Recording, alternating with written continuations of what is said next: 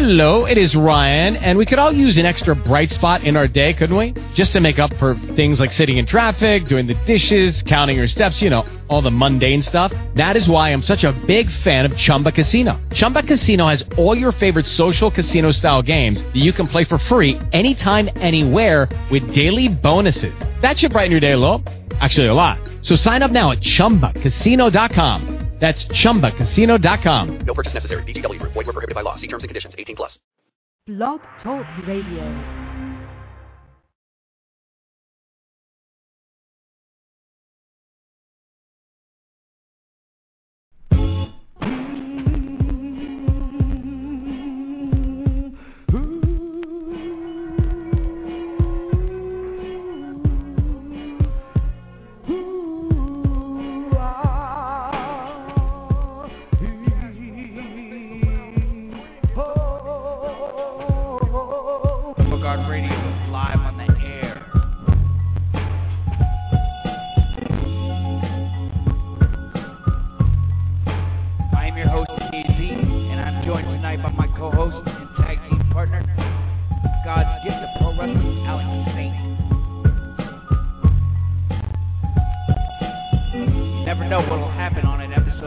Of Radio.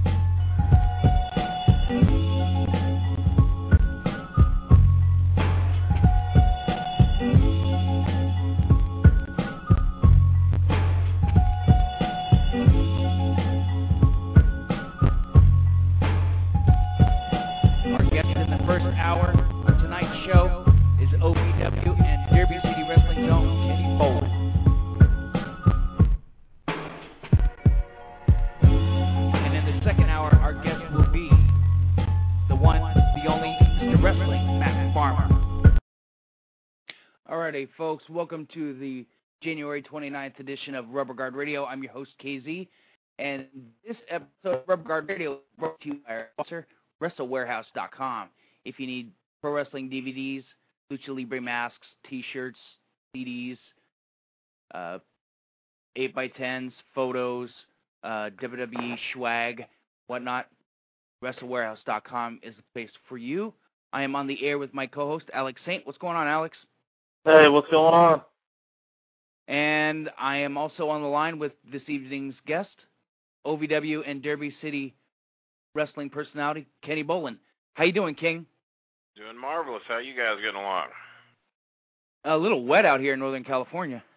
Well, it's a lot wet right here in Louisville, Kentucky. We just had a big old storm blow through here with 75 mile an hour winds blowing roofs off of buildings, but fortunately the Bolin estate withheld uh, another one, and uh, we're going to pull through. We're going to make it. Tremendous. What was that entrance tremendous. music I was listening to as you guys were coming on? I thought I was getting ready to be a guest on the George Noory show and talk about UFOs or something. Uh, that was that was um little custom song that I whipped up just for this evening. Some Um, interesting music there. I was in the mood to talk about being uh, abducted and maybe being probed or something, but I'll, I'll get my mind back in wrestling here now. Do you have any good abduction and uh, probe stories, Mr. Kenny Bolin? Uh, probably nothing I need to go over today. All right. Well, Not I'm going to start it off. I'm going to start it off nice and easy. Tell me, what was going through your head when you called the 53-minute match between Ted McNaler and Brian Chico Alvarez? pretty much shock and dismay because uh, I think you're pretty close to right on the time there. It was approximately 53 minutes. Uh, I think I gave Ted McNaler the possibility of maybe going 13 minutes if his life depended on it. Uh, Chico Alvarez had not wrestled a match, to my knowledge, uh, pending who you talk to, in three to five years. Uh, no competitive matches matches to speak of whatsoever. And for him to be able to give 53 minutes, and I tell you what, this is no no BS and no pun intended upon my company name. That was one of the better matches that I've seen. And I'm talking not only DCW, OVW, WWE, ROH, or any of those companies out there. It was one of the better quality wrestling matches I'd ever seen. Not not tons of high flying, not tons of uh, of trash talking going on, uh, or as, as as some people like to call it, uh, well, I bet there was a lot of rest holds. No, the, you'd be dead wrong. There wasn't a lot of that. The uh, there was a lot of um, um, uh, stall tactics. I didn't see any of those. I mean, these two guys flat got in there and went at it for for pretty much 53 minutes. And as far as a wrestling match goes, it was one of the better ones I had ever seen. I I have to Now- And I and I've seen all the greats, and and I'm talking all of them. And to think that Ted Mc, uh, Ted the Trailer McNaler and Chico Alvarez would give me a match that it would entertain me as much as that one did, I must say, at the end of that 53 minutes, I was pretty much shocked. Now Brian, Al- one of them. now Brian Alvarez gives most of that match's credit to uh, Ted McNaler for being able to walk him through that match. Now, uh, what what are your earliest memories of uh, Ted McNaler, and then uh, how how how good do you think he is? I'm going to tell you exactly what I told Ted McNaler the day that he walked into training camp, or I won't say it was exactly the day. He'd been around there for a short period of time. And uh, how you doing, Mr. Bolin? Uh, what do you think my chances are? Uh, what would you do if I was in Bolin services? And when he said that, I said, well, number one, I'd fold the company up and shut it down. I said, because if it's the likes of you is what I'm down reduced to hiring, then my company's pretty much gone to hell in a handbasket. That's what I told him. Now, I don't sound too motivational, but I also don't sugarcoat a whole lot and I try to be honest with what I tell people. So I pulled him aside and I gave him a chair and set him down next to me. And I said, I'm not trying to sound like a big shot, and I'm not trying to sound like a big dog, and I'm not trying to scare you in or out of the wrestling business. But if you think you're ever going to see a day that you're going to wrestle on Ohio Valley Wrestling Television, if you think you're going to be a referee, if you think you're going to be a manager, you can scratch all those things because it ain't never going to happen. Uh, that body is not going to improve that much that it's going to get you on our television show your verbal skills are not going to improve so much from today that it's going to get you on our television show. You either got to have looks or you got to be able to talk, and I don't see that you have either one. Now, if you want to hang around here and have fun and pay your money and and go to school and get your ass beat every day, and if that is your idea of fun, then I guess you're in the right place. But uh, if you're trying to come here to advance to OVW television, you're in the wrong you're in the wrong place. Oh, and wow. I told Rip Rogers exactly what I'd said to him. He says, "Oh, don't worry, King." I told him the same thing. I told him the same thing. He, he he's not going anywhere.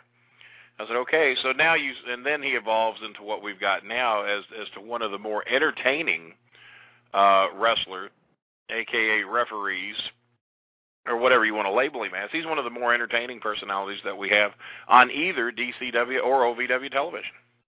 So you talk about two of us. I'm pretty good at evaluating talent, and Rip Rogers is even better than I am. And uh, the two of us blew it. And uh, you can't find me one person in OVW that said that he did say, "Oh yeah, he had it. We knew we knew he would be good." No, none of us. We blew it.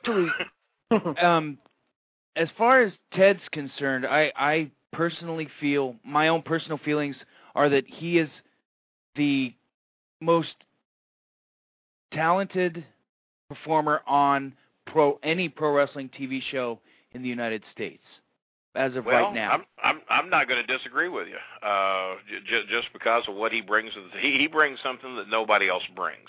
I don't know if I can put my finger on exactly what that is. Now, is he going to get in the ring and square off against Hulk Hogan?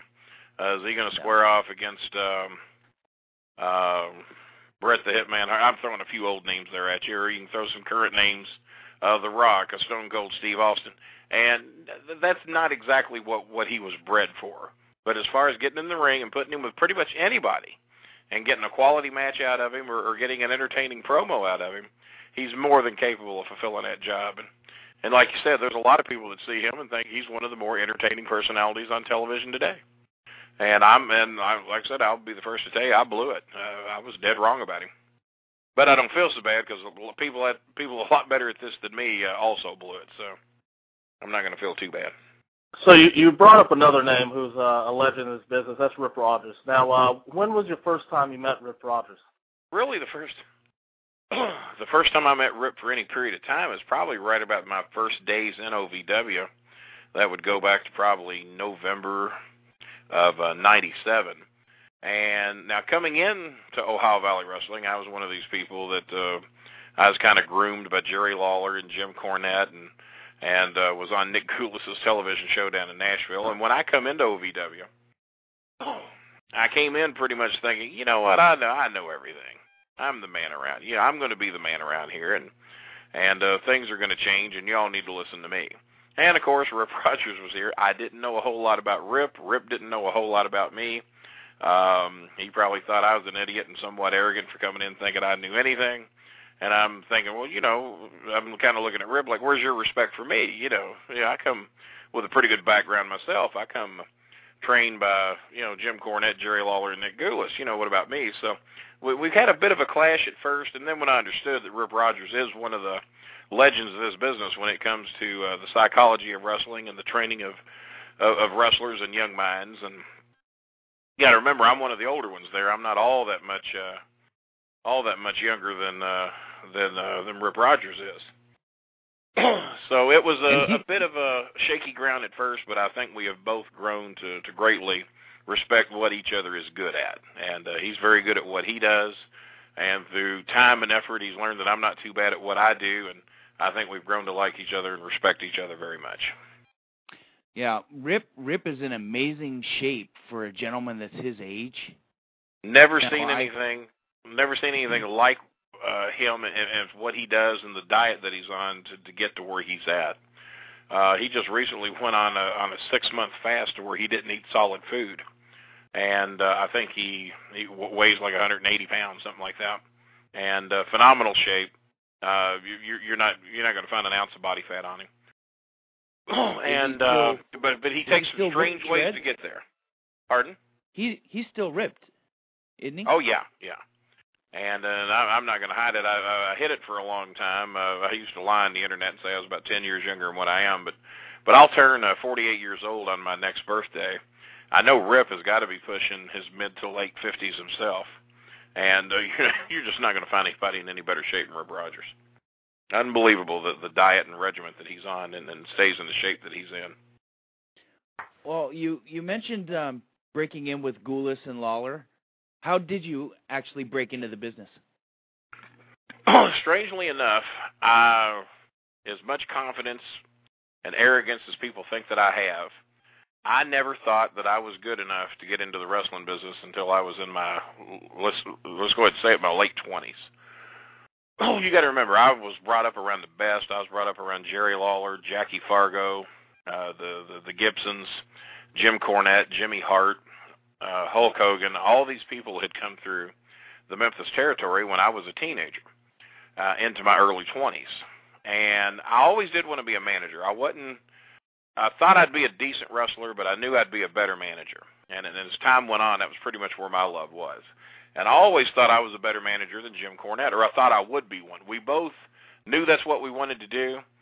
And I think he always felt that I would probably go first, and I agreed with him. Well, Jerry Jarrett called Jimmy Cornette into his office one day and offered him the job as a manager. And I'm thinking, well, hell, my turn can't be too far behind. Surely they're going to see the talent in me, and surely I'm going to get a shot soon. Well, that shot was never really offered because they already had Jimmy Cornette and they had uh, Jimmy Hart there as a friend of Jerry Lawler's. so had I even come in, I would have been the third banana. Well, there's not a lot of food if you're the third banana uh, to spread around, so to say, as far as a paycheck goes. So I just never thought that I was ever really going to fit in, and this was the only territory that I ever really had any interest of working in. So time goes on and on, and I'm just happy to be a fan and a friend of a, of the wrestling business. And um, I'm shopping at a um, service merchandise in Nashville, Tennessee. I'd moved down there to work with a uh, sales company that I'd been working with for a few years. And Nick Gulas approaches me in a service merchandise. And he says, excuse me, young man. I says, I hope you don't mind me approaching you. He says, but you remind me of a young Jerry Lawler. I said, well, that's funny you say that. I said, I'm very good friends with Jerry Lawler. And I said, it's an honor to meet you, Mr. Gulas. You probably don't realize that I know who you are. and I explained to him how I'd watched him on television since I was a little kid and had always dreamed of working for Nick Gulas Promotions one day. He says, well, do you have a good knowledge of the wrestling business? I said, well, as good as anybody. I said, I'm best friends with Jim Cornette, Jerry Lawler, and and I said, I've always wanted to be in the wrestling business, but, you know, I said, there are just enough good managers here that I just di- didn't really feel that there was room for me.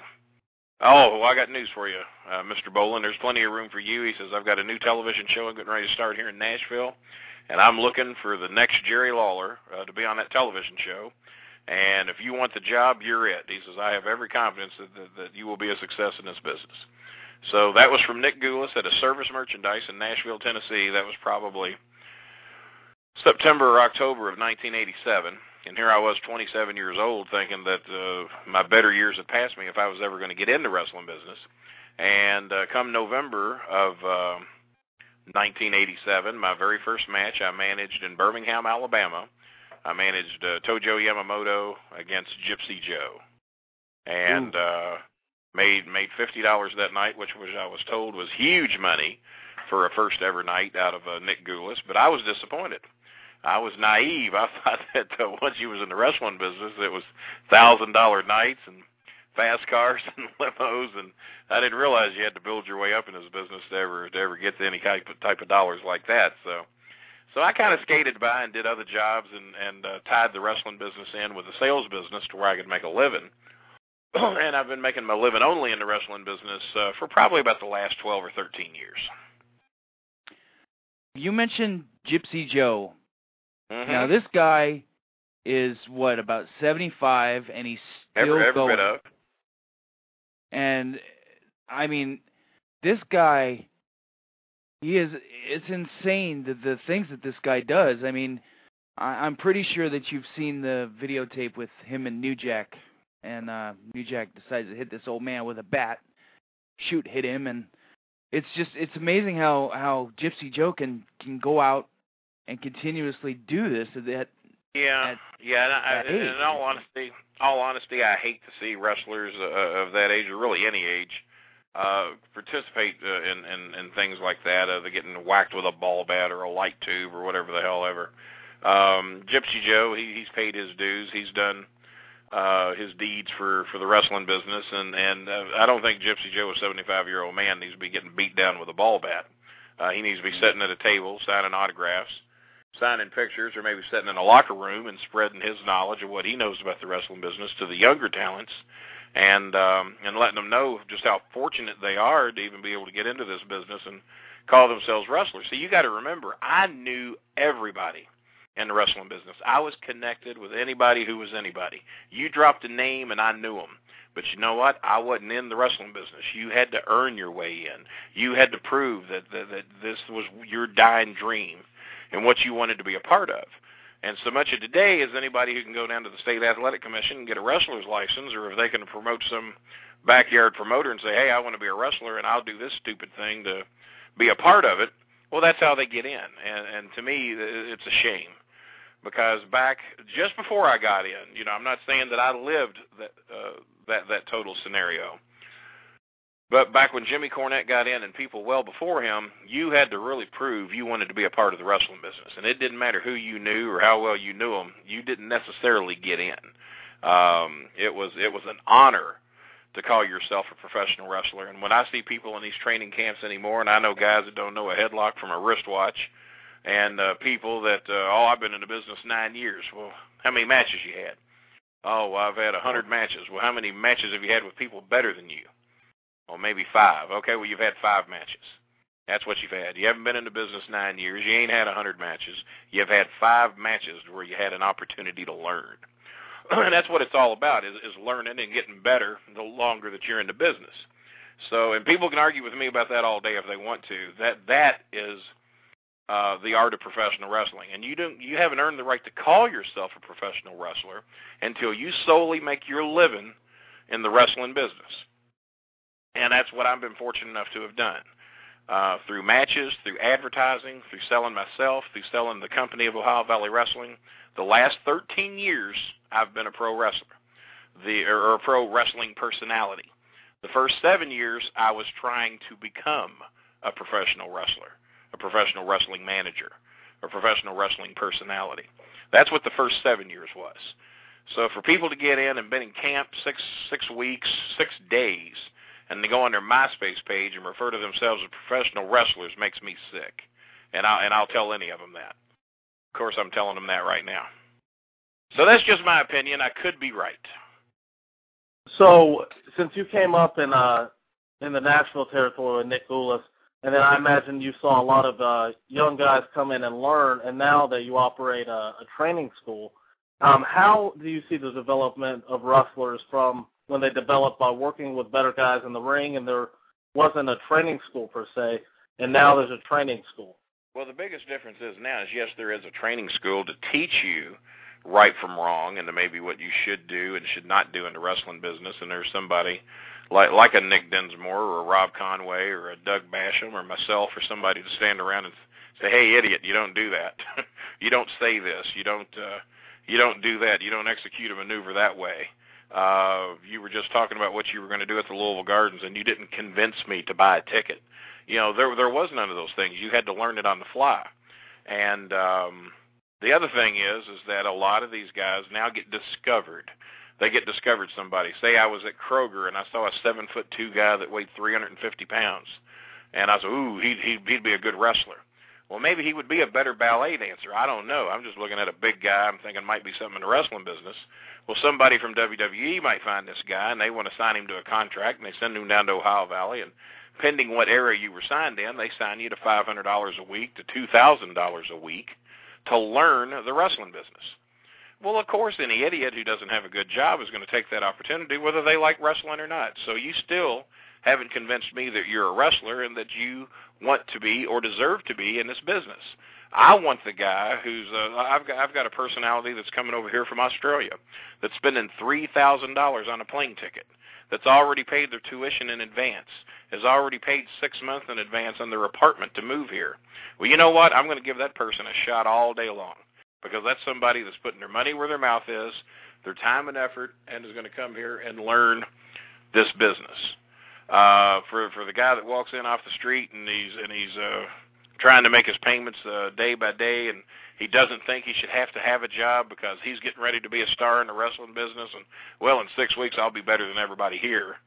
You know well th- those are the kind of things that irk me. So so that that is the difference between the training camps and the mentality of what wrestlers used to be because used to be you were just thankful that someone thought enough of you to give you a job in the wrestling business and an opportunity to wor- earn your way from a $25 a night guy to a $50 a night guy to a $100 a night guy to the guy that might be driving the big stars around and packing their bags and filling their gas tanks up to eventually becoming somebody like The Rock or, or Koko B. Ware as big as he became in the WWE with the Birdman.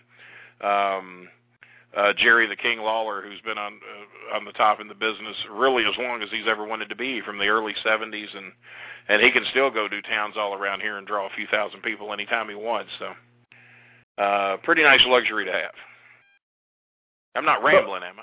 Oh, oh no, no, it's it's it's very fine, sir. So, um, what are you say that uh you you grew up watching Jerry Lawler? What are your some uh, biggest memories of uh, Jerry Lawler matches in Memphis? Biggest memories of well, from my childhood days, my biggest memories of Jerry Lawler matches were the the feuds that he had with the fabulous Jackie Fargo. and that was where I really got turned on to wrestling at. Because number one, a lot of people, even as a kid, told me that I looked a lot like Jerry Lawler. A lot of people thought we were brothers. Uh, so that kind of gave me some interest there. Well, who's this guy that looks like me? They're talking about. And uh, and then I liked how he handled himself, and I liked how he talked on interviews. I liked the confidence that he had, and he became a role model to me. I mean, he truly did. He was like, man, I'd like to be like him. Yeah, he's a bad guy, but you know what? He knows what he wants he says what he's going to do, and he and he does it. And I know nobody else likes him, but so then it got to the point where I was 14 years old, and I'd go down to the Louisville Gardens and buy a ticket for two dollars and fifty cents.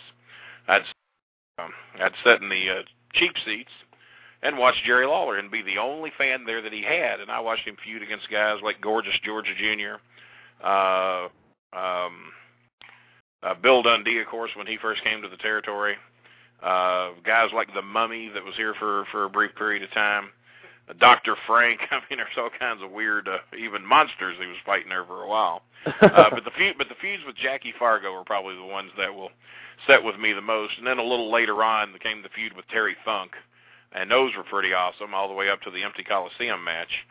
And as a matter of fact, I think Jerry Lawler mentions me in his book on two or three occasions as as knowing more about his career than he even knows himself, and and had the writer of his book refer to me for much of the information that went in that book. so yeah, and I, I probably know Jerry Lawler's career better than I know my own. If you want to get right down to it. Okay, so uh, you, you remember a lot about Jerry Lawler's career. What um some moments that stick out to me at Jerry Lawler's career? Oh, oh well, you know what? I left off one important thing. Oh, okay, okay. all all, the, all those things with Jerry Lawler and all these attributes I gave him, and then what happens is when he found out that I started referring to myself as the king of managers because he knew, you know, we were friends. from I mean he gave me the the pair of tights that he wore uh his first return match back to the Louisville Gardens when he'd been gone for a couple of years. He gave me the tights he wore that night. Gave me a ride in his Cadillac down to the to the McDonald's so he and I could go hang out and have Big Macs and Big Reds together. And then the next thing you know, he knows is that I'm on television calling myself the king. Well, he didn't listen to the entire accolade. I referred to myself as the king of managers. Jerry was the king of wrestling. So when he came to Louisville and found out that I was working for Ohio Valley Wrestling and there was a new king in town since he had left, that led to a feud between me and him that's been going on for the last 11 years now, and we've either feuded at the Louisville Gardens or Six Flags Kentucky Kingdom every year as to who the true king of Louisville is. and uh sadly to say I haven't fared too well in those, but I do live to fight another day and I do reside my home here in Louisville, Kentucky, to where he lives in Memphis, Tennessee, which I say makes me the true king of Louisville. Now, uh, back in the back in the seventies and eighties, when Lawler was on top of Memphis, there, there's been a a lot of wild nights in uh in Memphis, and then uh. Oh yeah, twelve thousand people. Well, Jerry Lawler actually sold the Mid South Coliseum out more times than Elvis Presley. Not a lot oh, of wow. people realize that. So if you get right down to it, he was the true king of Memphis. Uh, he sold more tickets in the Mid South than Elvis Presley ever did. And uh that king is still alive, and the other king died many moons ago. so uh with me being a younger person, I'm only, I'm only 23 years old. Um, oh, bless your heart. most of my memories come from uh, well, DVDs. My, my, my son's close to your age. I have a 21 year old son who's uh, who's uh, breaking into the business as well. Oh wow! Who's, who's even mouthier than I am. So you guys may have 20 more years of Bolin to put up with here before we're done. So, so my biggest memories of Jerry Lawler are obviously from DVD and video, and uh, one of my memories that stick out most is uh, his cage match, his hair versus hair match against uh, Austin Idol, with uh, Tommy Rich coming from under the ring. Uh, were you live at that event, sir? I was not at that event. Do you recall what year? Because if I'm not mistaken, didn't Jerry Lawler lose that match? Yes, he did. When uh, Tommy Rich came and from under the ring. I was not. I was not here then. I believe I was living in, in Atlanta at that time. But very sad because Jerry had always promised me he'd never ever lose his hair. And I do remember a hair match he had with Bill Dundee, where he beat Bill Dundee. It was it was it was Lawler's Cadillac against Dundee's hair. Yeah. And uh Lawler had lost his Cadillac to Bill Dundee, so Lawler wrestled Dundee uh, uh, Lawler's hair versus the hair in the Cadillac. So Lawler got his Cadillac back and Dundee lost his hair. Well, the next week, Bill Dundee talked his wife into putting up her hair, and uh well, guess what? she lost her hair too. And then that soon led to a divorce. so that was it for Bill and his old lady. And uh so those were the hair matches that I remember. And I remember Lawler put his hair up again and then changed the stipulations of the match at the very end to where his manager would put his hair up, and his manager was Mickey Poole.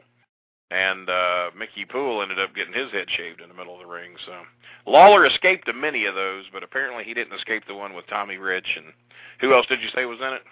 Um, I remember Austin Idol. It was Austin, Austin Idol, Idol, and Tommy Rich. Yes, and then Austin uh, Idol, Tommy Rich. I'd like to see some film of that. I'm going to ask her. I've got a lot of old films here. Yeah. I've got, as a matter of fact, on my website, KennyBolin.com, uh, I've got uh, a three DVD set that I sell called the Memphis Classics, and it's a lot of the great Coliseum matches, mainly those featuring Jerry Lawler and Jackie Fargo, but there's lots of others on there as well, and some studio stuff. And um, uh, that is one of the things I would like to add to that collection soon, if, if that is available. Uh, Lawler losing his hair to Austin Idol, I'd like to get possession of that. And who knows? I'm going to ask around. Maybe I can come up with it. what what um what was your favorite rivalry that Jerry Lawler ever had in Memphis?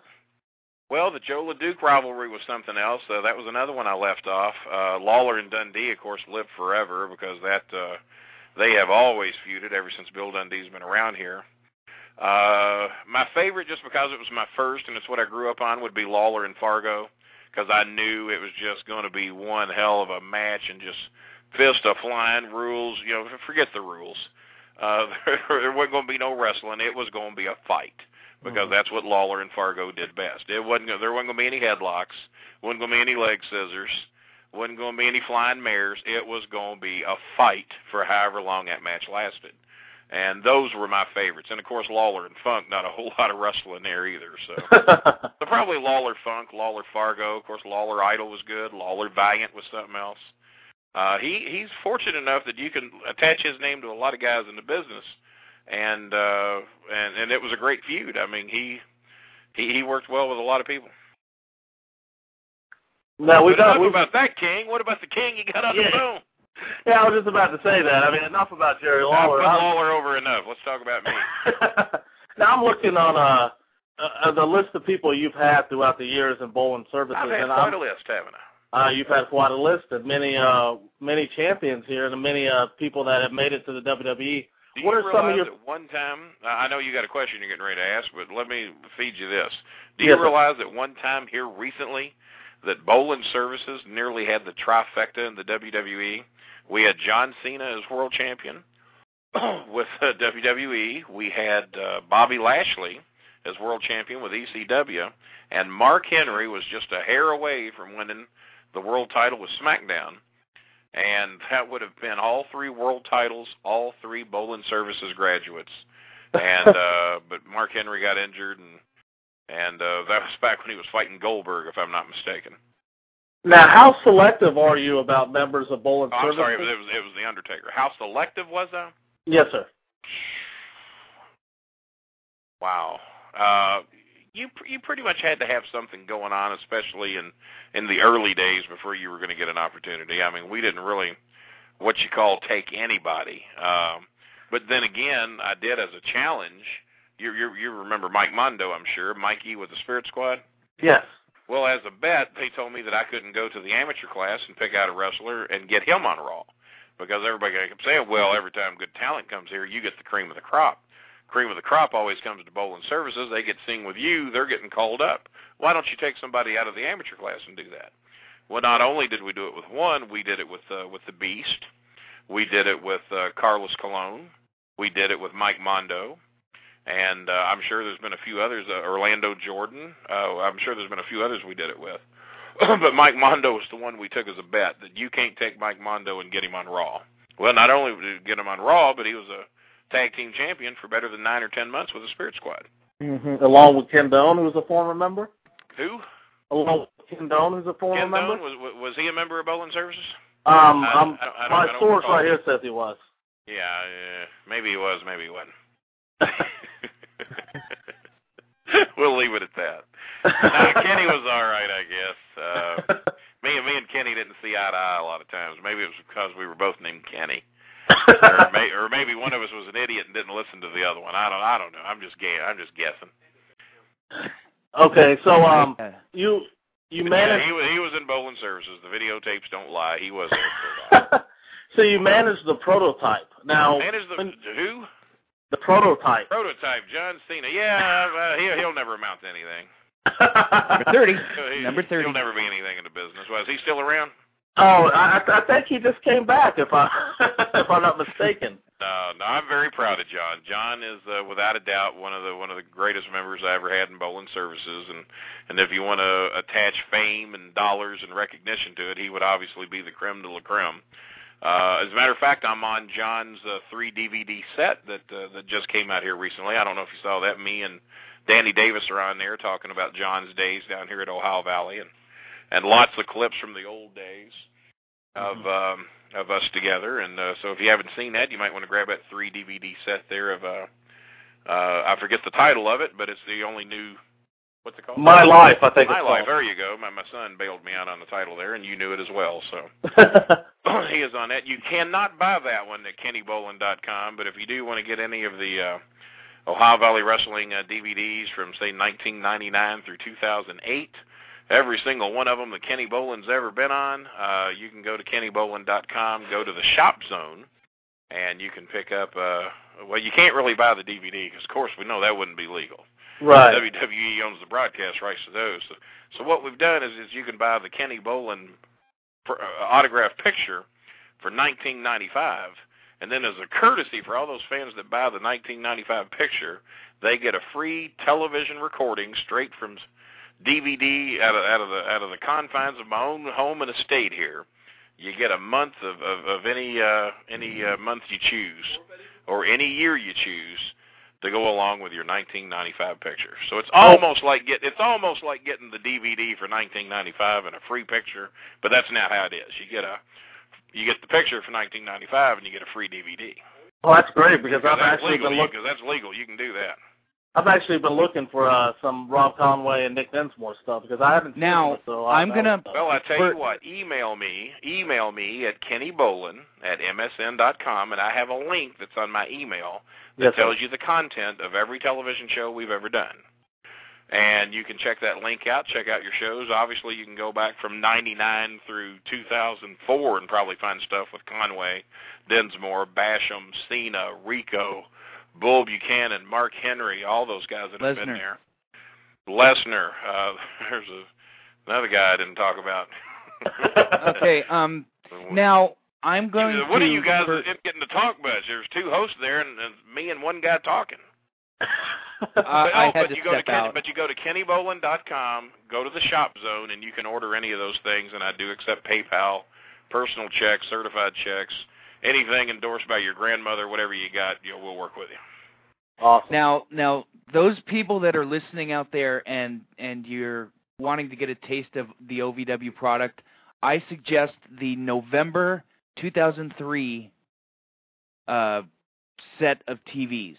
Um, I just sent. I just sent. Uh, I don't know what was the hot on that show, but I just sent several uh, November 2003s and some The- January, February, April 2003s out in the mail today. What what what happened there that everybody The, wants um, to see? that was the Basham's blow up, the blow off of the Basham. Okay, yeah, that, that, was some good television. That was when Danny Yeah, Davis got involved, stuff. wasn't it? And, Yeah, and Danny Davis, though they tried to beat him down, but four or five of them jumped him. Yep. Yep. Yeah, I recall that. Yeah. I, I did send out a lot of 2003 today, and I, I did not know why people were ordering that particularly, but that was uh, right around the era they were trying to get.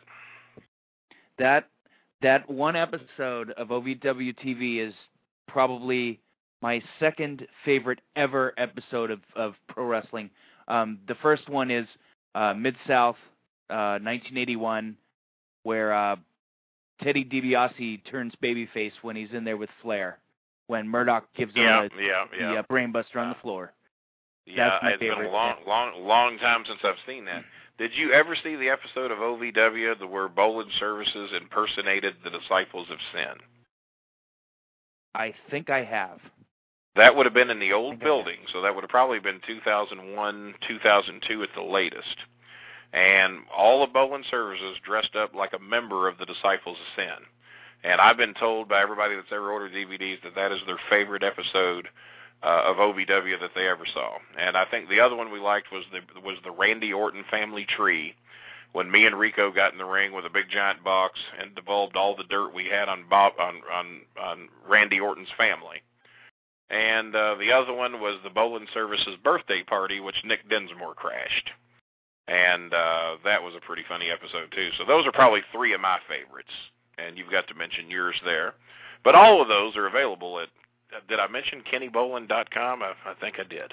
I think I did plug that. So Kenny, um, what what's your favorite OVW match that you've ever seen?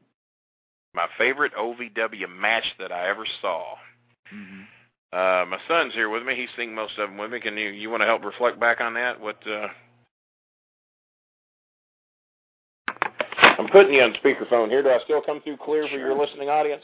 Yes, sir. That's good. All righty, and uh, trying to think back. Favorite? Uh, Basham Dinsmore at Six Flags that one year really good. I can't remember the year, but it was the blow off of their feud. Yeah, he's talking about a Basham Dinsmore match at Six Flags. You'd have to ask uh, James. That was about pretty good. But I, I'm gonna I'm gonna stick strictly to tele because that that would be what people would have an opportunity to see. 'cause A they, lot they of can't the- A lot of the disciples against Proto and Cena were great. Yeah, you can't really get a lot of the uh, of the Six Flags matches, but probably uh, anything involving the Disciples of Sin and Bolin services were were, were pretty good. Um, Lord Big Show Batista, uh, when he was the Demon of the Deep Leviathan, was was certainly looked uh, forward upon when that first happened. The match where Proto beat uh, Leviathan. Proto against uh, Nova, those were some good matches. Uh, John Cena against uh, Cena against uh, Batista for the title was a really good match. Cena against Batista for the title. There's a lot of good ones. It's kind of hard to pick one. Um, and and plus, I'm an interview guy. I, I, I kind of remember my favorite shows by my favorite interviews, not so much as favorite. Well, you know what? My favorite. Ma- okay, I'll pin it down for you. My favorite match, I think it happened in 2004, if I'm not mistaken. Kenny Bolin versus John Cena. Loser leaves Louisville, and I beat him. So you can say that I have a victory over. And let's face it, he's the world champ. If he ain't got it now, he will have. I've got a victory over the WWE World Champion. Now I've beaten Rob Conway, I've beaten uh, Nick Dinsmore, I've beaten Matt Capitelli, I've beaten Rico, uh, and I've beaten the Damager. But how many times do you get to say you beat the WWE World Champion when you're not even really a wrestler?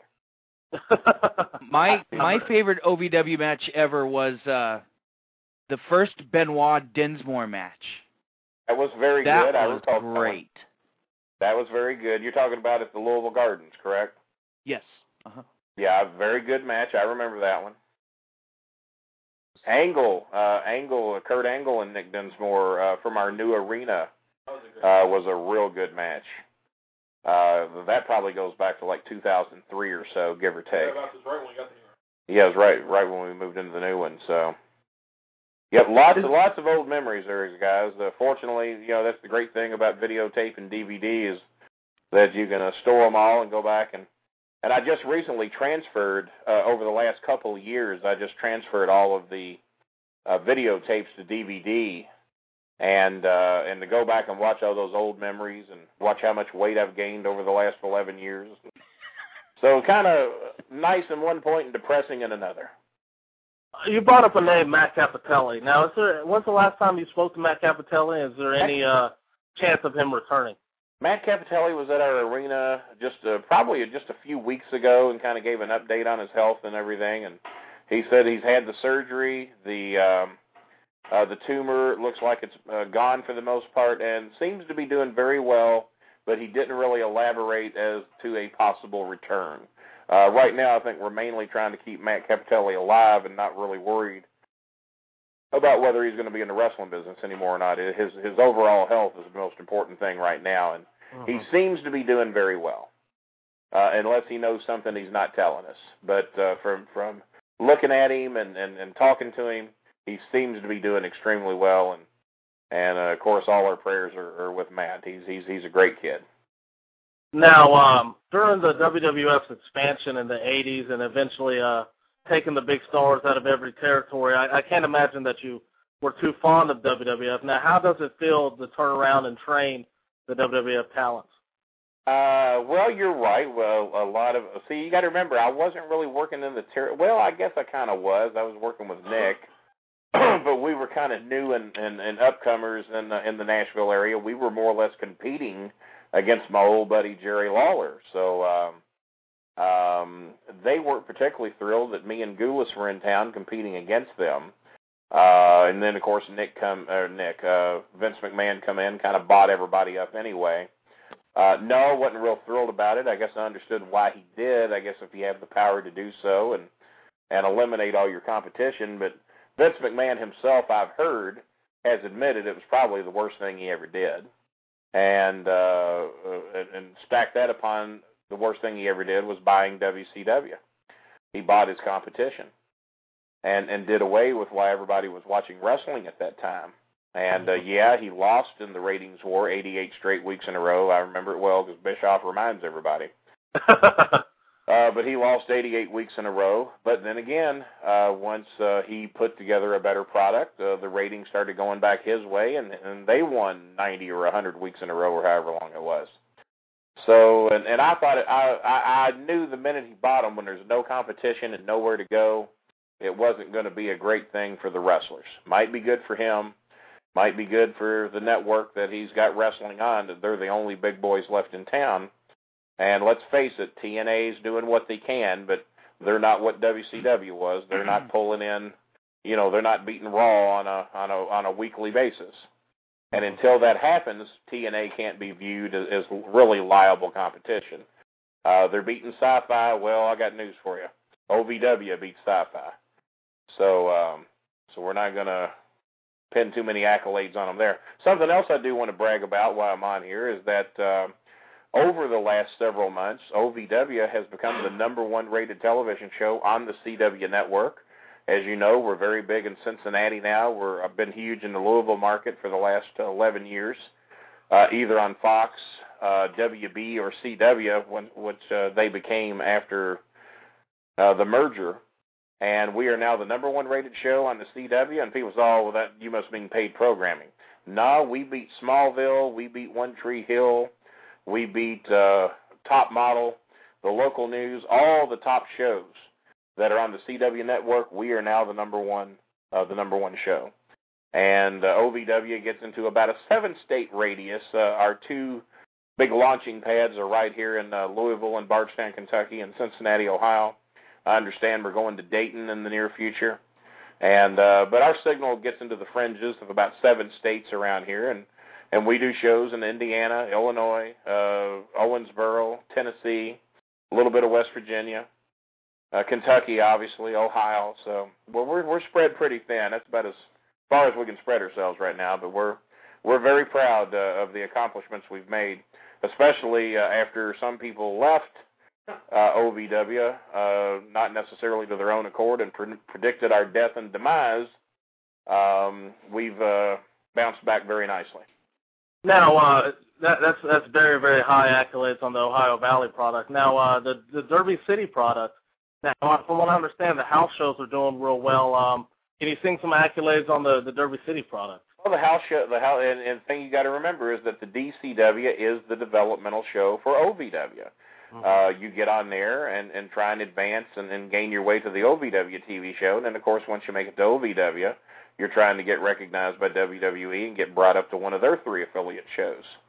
So it, it's a constant battle, and uh, DCW has done very well its first eight or nine months in. You're right, the house shows. Uh, I don't do a lot of those because I'm mainly just an announcer and kind of a troubleshooter there. I just uh I'm kind of the Al Snow of that show, I guess you would say, which is a strange feeling for me, but I kind of keep charge of what's going on on the DCW show, keep law and order.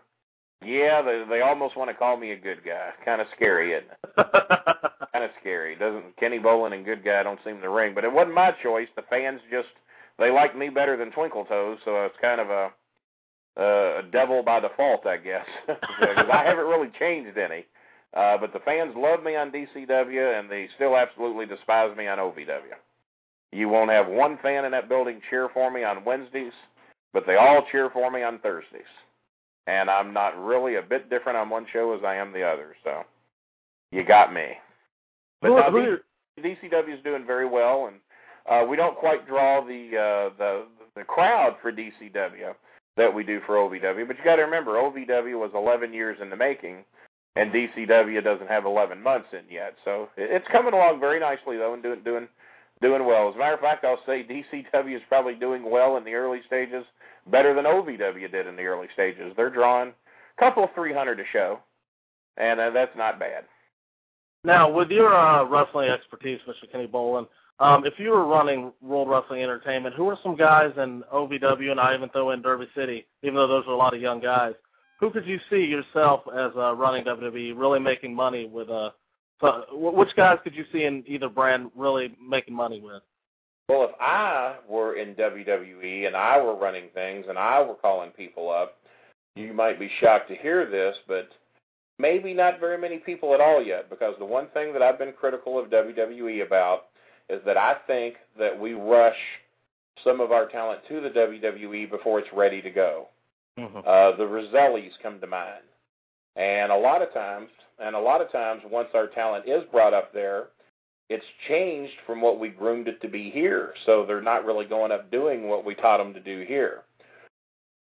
so in my opinion, they would stay here a lot longer. Uh, if you were in OVW, you would be here two years before you would be even considered for a call up.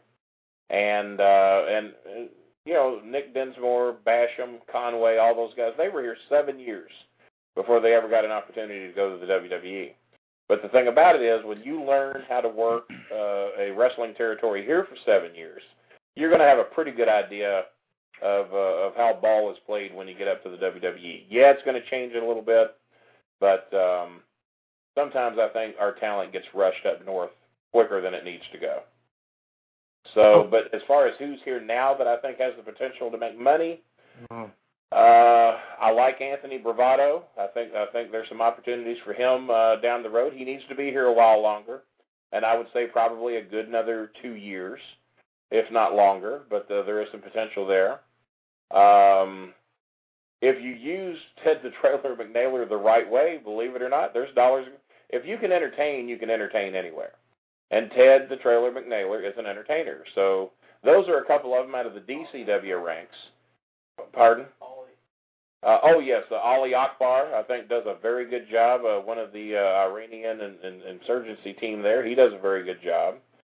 Um, and I'm, I'm probably leaving some names out, but uh, uh, the, key is is to let them learn their craft here at OVW. OVW and DCW are training facilities.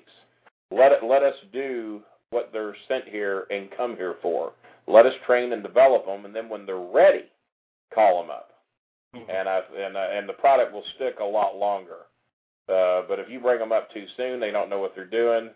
Their confidence gets rattled, and, and hell, there's, there's been several of them quit the business because they get up there and get rattled, and it's not what they thought it was going to be, or or the company will sour on them a little bit, and and uh, what could have been doesn't happen. Okay, so uh, now we have a little bit less than 10 minutes left with you, Mr. Bolin. I would like to play, uh, I'm going to name a name, and I, I would like you to give some quick thoughts on uh, the name. All right. okay, uh, Santino Marella.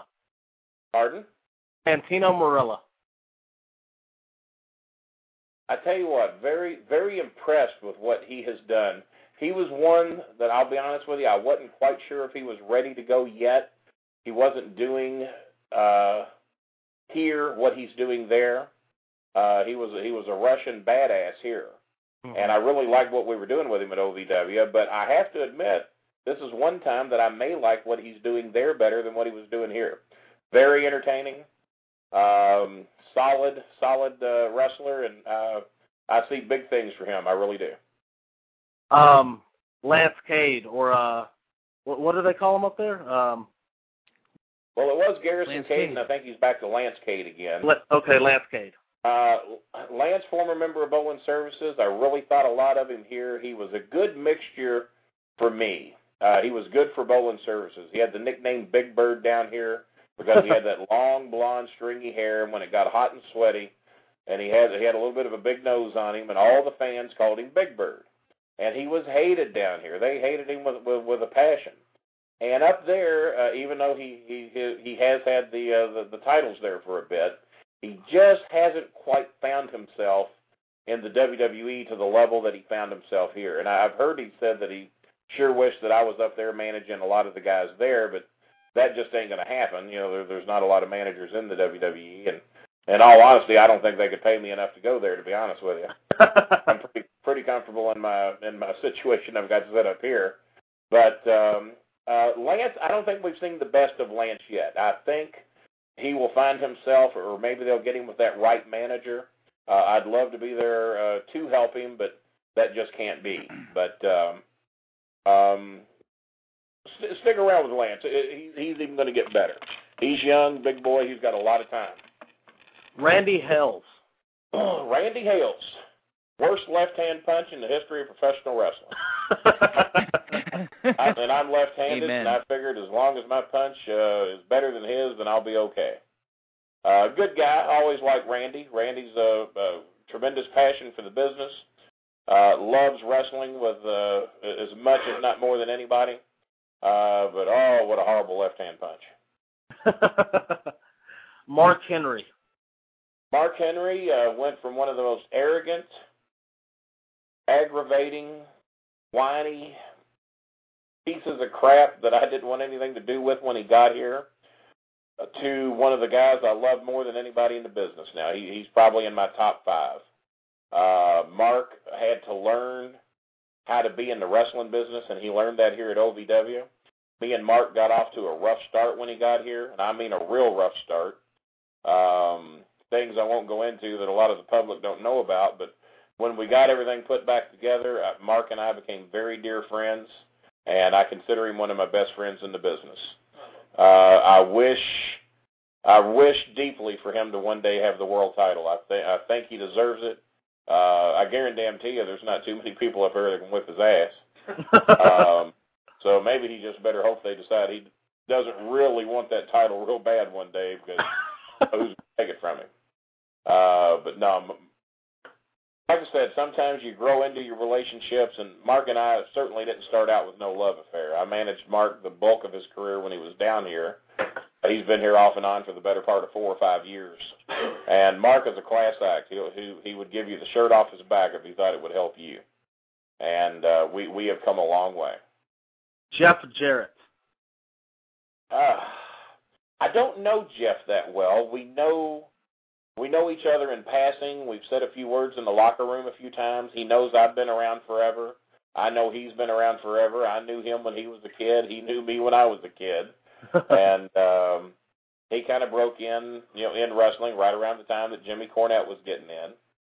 And uh Lord, it's it's kind of hard for me to comment on Jeff because I've known him my whole life, but then again, I don't really know him.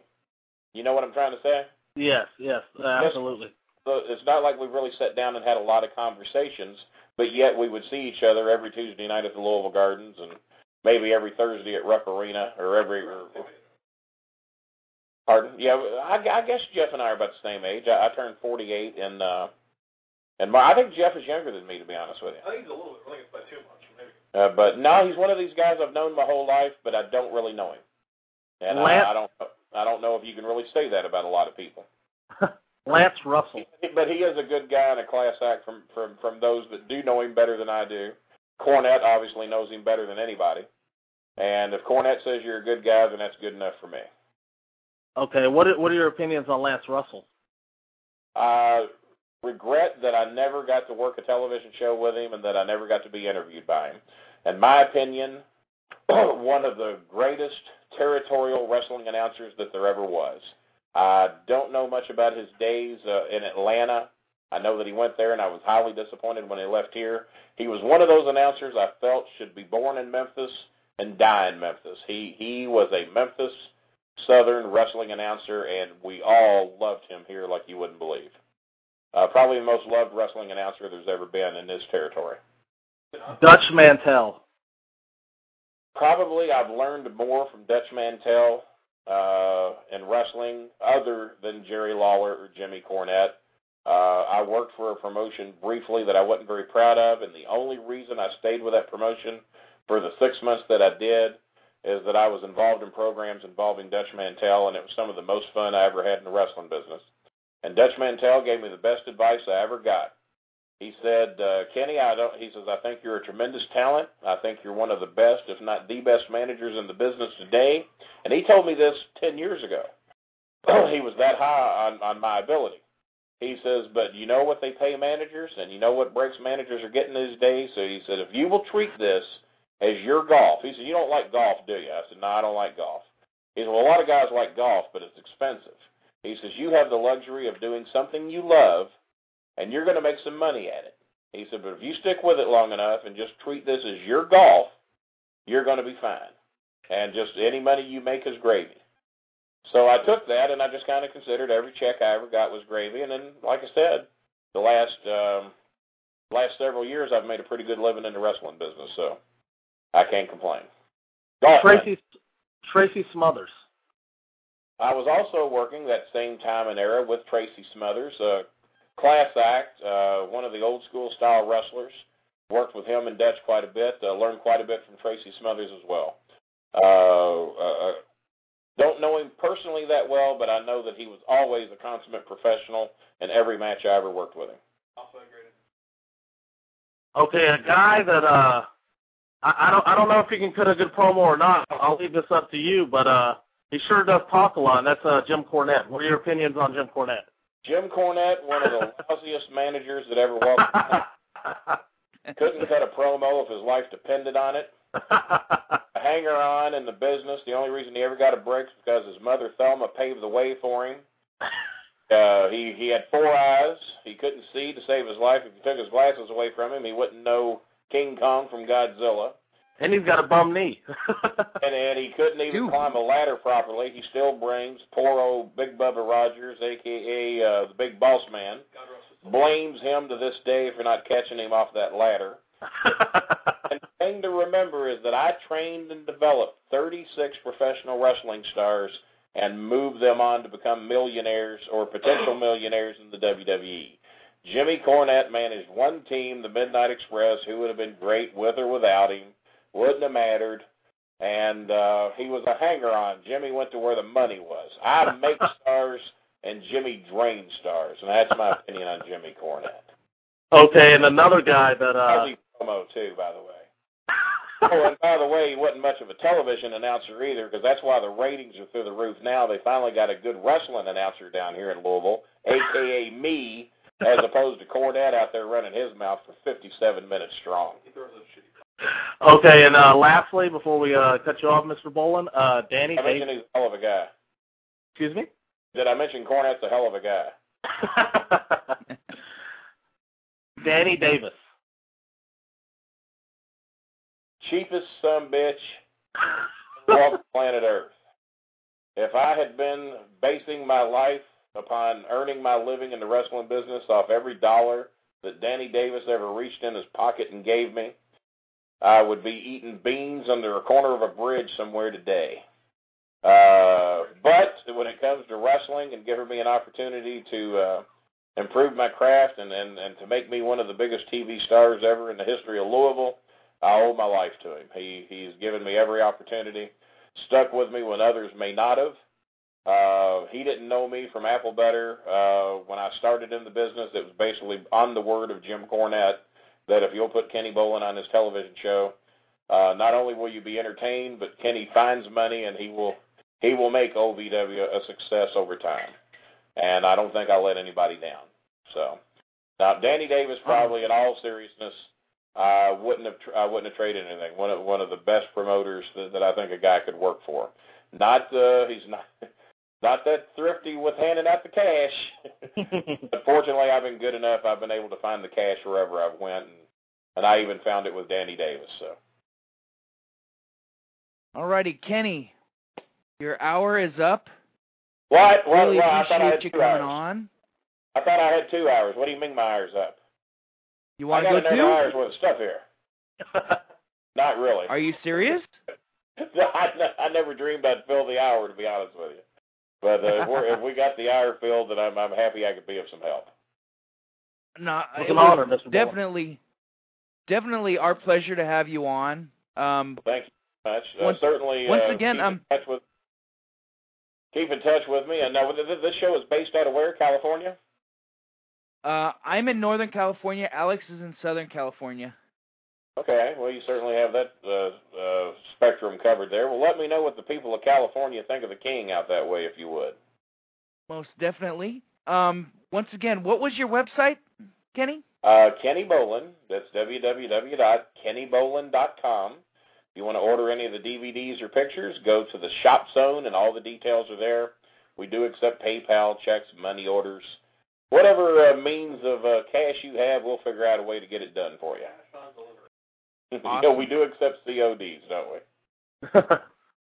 Mr. Bolin, thank you for your oh, and if any of the fans out there that ever care to email me, or if they want to get a list of the content of our television shows, not only are they at the uh, website, but you can email me at kennybolin at msn.com, or if you want to check out my MySpace, just backsl- uh, myspace.com backslash Kenny Bolin. I try to make it nice and easy for everybody. Awesome, awesome. MySpace Once again- backslash Kenny Bolin. Thank you, Kenny. We'll have to uh, get you on again. Uh, hopefully, Hey, um, anytime, guys. You've been more than you've been more than fun. hopefully uh, we could get uh, JC on with you. If you know, break the rules to That- hell TNA. That would be an entertaining hour, guys. I'll If see you what I can do for you. I'll see what I can do for you. That might be an hour where you guys don't get to talk. Alrighty, thank you for your time, Kenny. I really appreciate it, and we will be right back. Thank God that hour's over. And now, a word from our sponsor. Are you looking for action figures, pro wrestling books, pro wrestling gear, title belts, music CDs, t shirts, replica belts, wrestling DVDs, wrestling masks, wrestling rings? If so, please visit WrestleWarehouse.com.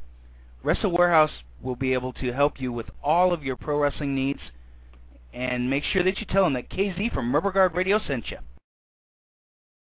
Alrighty. Well, that was a fun first hour, Alex. What do you think? wow, just got another education there. That's what's good about Rubber Guard Radio. If you're you're just breaking in, or even if you've been in a little bit, uh, we do a little bit here. We we get some really good guests, and they'll educate you if you listen. That's right. That's that's part of my personal mission, brother, is to uh, make sure that you you learn properly from from those that you know have experience in the business and those that have drawn money in the business. So you know, you are a sponge, and and pretty sure that you're sucking it all up. Oh, that's a drop for you. Oh boy. All right, we're waiting for Mr. Matt Farmer to call back in. I'm happy Hopefully- he's not dead.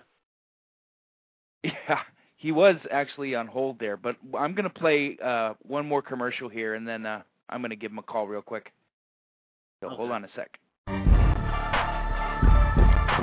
Are you looking for hard-hitting, high-flying independent pro wrestling action? If so, your search is over. The superstars of Elite Pro Wrestling will give you just that. Elite Pro is proud to present Elite TV, which airs at 10 p.m. Central Time Friday nights 30 minutes on Comcast Cable Channel 19 in the Chicagoland area. Alrighty, we're back for the second hour of Rubber Guard Radio. On the line, Mr. Wrestling, Matt Farmer. What's going hey, on, how's brother? it going, man? Not much, man. Not are bad, not bad.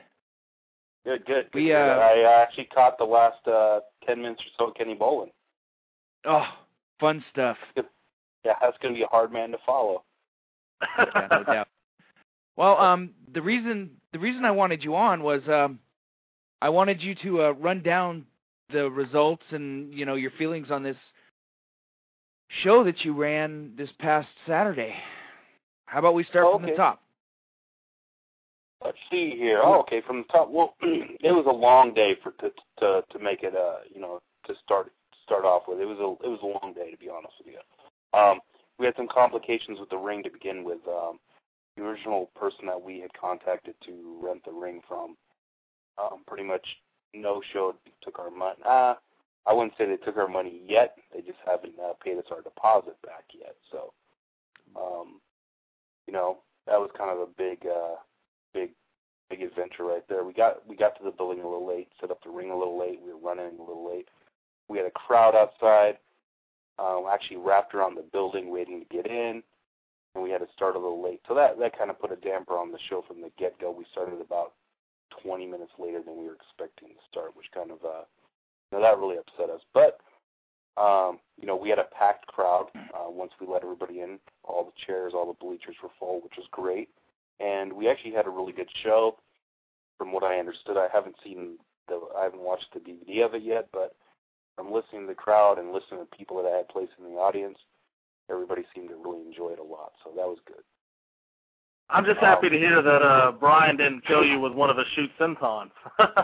Ah, no, no, no. Actually, it was it was uh, you know, I've worked Brian a lot, and um, it's it's been a long time since I've worked Brian. But yeah, we uh, I I was actually myself. I've I've been sick for like the last week and a half or so, and I think I hit my peak sickness that the day of the show, so I was pretty under the weather. But we had a, you know, I felt it was a pretty good match, so everything seemed to go okay. Uh, match or the shows. Oh, go ahead. oh, oh no, I'm sorry. No, go ahead. I was gonna say uh, any word on how uh, Buddy Wayne's match went with uh, the student. Yeah, I- I, I I can't say the name right now. Um, Shallow Mouth. Shallow, yes, yes. show. I actually watched that match. Um, I probably watched about ninety percent of it. It, it went really good. Um, you know, it was a case where, you know, the most of the crowd was only they were only familiar with. Uh, you know, there was Shallow actually brought a um, brought a pretty good sized crowd with him to the show. So um, there was a lot of people there wa- wanting to see his first match, and they, had a really good match. To be honest with you, it was it was really good. Um, Shallow came across as a guy who was not in his first match. He, so Well, that's, a that's very high ways. praise. yeah, No, he looked like a veteran, and that, you know, a lot of us were actually joking that he looked better than most of the guys that were on the show. Um, so, excuse me. Um, but yeah, I mean, they had a really good match. Um, our second match was a tag team match. To be honest with you, I can't even remember all the participants because we kind of had to throw it together as a way to. Uh, I wouldn't say appease the people that we got the ring from, but essentially that's what it was. Um, third match was um, would have been a gentleman by the name of Dropkick Murphy from Canada who works uh, pretty regularly for ECCW and uh, All Star Wrestling up there. And he wrestled Aaron Bolo, and they had a really good match. I, I really enjoyed it a lot. I watched probably uh, 75% of it, and uh, they really they really tore the house down. So they did really good. Um, and we had Pete Storm, who's another guy who Buddy Wayne trained, wrestle uh, Christopher Rizigan. Those two guys they, they meshed really well together. It, one once again, I, and I've heard this, and I, you know, I'm not trying to brag because I'm the guy that booked the show or anything like that, but from every from everybody that I've talked to, eyewitnesses there that I I respect their opinions. They all said it was one of the best indie shows that they've seen in a long time in the area. So, you know, I, I'm overall pleased with how how the show how the show went. You know, um, the finished product of the show. I, I was pleased with that. So, one per- one person that we haven't talked about much with you, and then uh, you just brought his name up, uh, Aaron Bolo. Now I've seen him on a couple of occasions. Um, Brian Alvarez has a Pinnacle DVD on his website, and then uh, Aaron Bolo came down here to Los Angeles and worked one time, and I saw him. How uh, how do you feel about Aaron Bolo, and then how have you seen him progress throughout the years? I, I've seen him really progress a lot. Um, I, I wrestled him for the first time myself probably over a year ago, and he was the shits. I mean, he was he was bad. He was below average, I would say, for a tr- for a new for a new wrestler. His timing was bad. His his timing was really bad. His you know, he was almost clumsy in the ring. Um, you know, the the training that he received, I don't think was adequate. To be quite honest with you, I, I don't think because you know a lot of trainers train differently. Some train you how to do moves. Other trainers, the trainers that really know what they're doing, they train you on timing and ring positioning and ring awareness and where to be and feeding and things like that. Those are the most important things, and I don't think he he had those things. Um, I know from a personal experience, I worked uh, like a three or four match series with him early last year, and after each match, because he's such a great guy, I'd sit down with him and talk to him and explain to him what he needs to do to, to improve. And from the first match to the fourth match, it improved greatly. So I, I could see, I, I've seen Bolo grow by leaps and bounds for sure. Definitely, definitely. Now, um, with someone who's worked Brian Alvarez regularly throughout the years, uh, we we brought up Brian Alvarez to Kenny Bolin, and he really put him over. How have you seen uh, the progression of Brian Alvarez now that he's not working regularly, but he he comes back and does spot shows? Um, you know, I, I last night when I worked him, I I felt or uh, Saturday, I'm sorry. You know, Brian's Brian's one of the top guys. I, he's one of the top indie workers anywhere in the country. Honestly, I mean, whether it's him being inactive or not, I don't think that's necess- that's that big of a deal because he regularly he, he still stays in the ring. You know, he's still inact he's still active in the ring on a regular basis. Uh, oh, okay. He gets in the but he gets in the Buddy's ring uh, probably once or twice a week easily. So, excuse me, I, I wouldn't say that he's completely inactive. You know, I mean, he, he's not working on shows all the time, of course, but he does stay in the ring and stay stays in shape and works. He he helps Buddy Wayne out with a lot of his training and students and things like that. So, but I've seen Brian progress, but most of Brian's progressions come from Buddy's. Okay, and how is uh how's Buddy Wayne progressed? Because a guy that uh is teaching a lot of people down there, is, is Buddy Wayne still showing progression? Uh, you know, I I, I wouldn't say that. I, I would say, and I, I think Buddy would even admit this that he hasn't shown he hasn't progressed that because of injuries and things like that. You know, Buddy had a pretty serious back um, surgery a few years back, so he's more limited in what he can do as opposed to what he was doing ten years ago. I mean, I, I remember having a conversation with Brian. Brian was first breaking into the business. Excuse me, and Brian was doing the newsletter at the time. But I remember me and my partner at the time, we sat down. We were, you know, we were we were working on with Brian all the time back then. And I remember telling Brian that Buddy was probably one of the best independent wrestlers in the world at the time. And locally, he is easily one of the best. And Brian just didn't see it. He never, you know, he didn't see that because he, you know, if you're not in the business, you don't always see how good a guy is.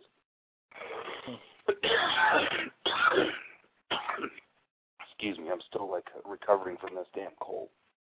Yes, sir. Sorry about that.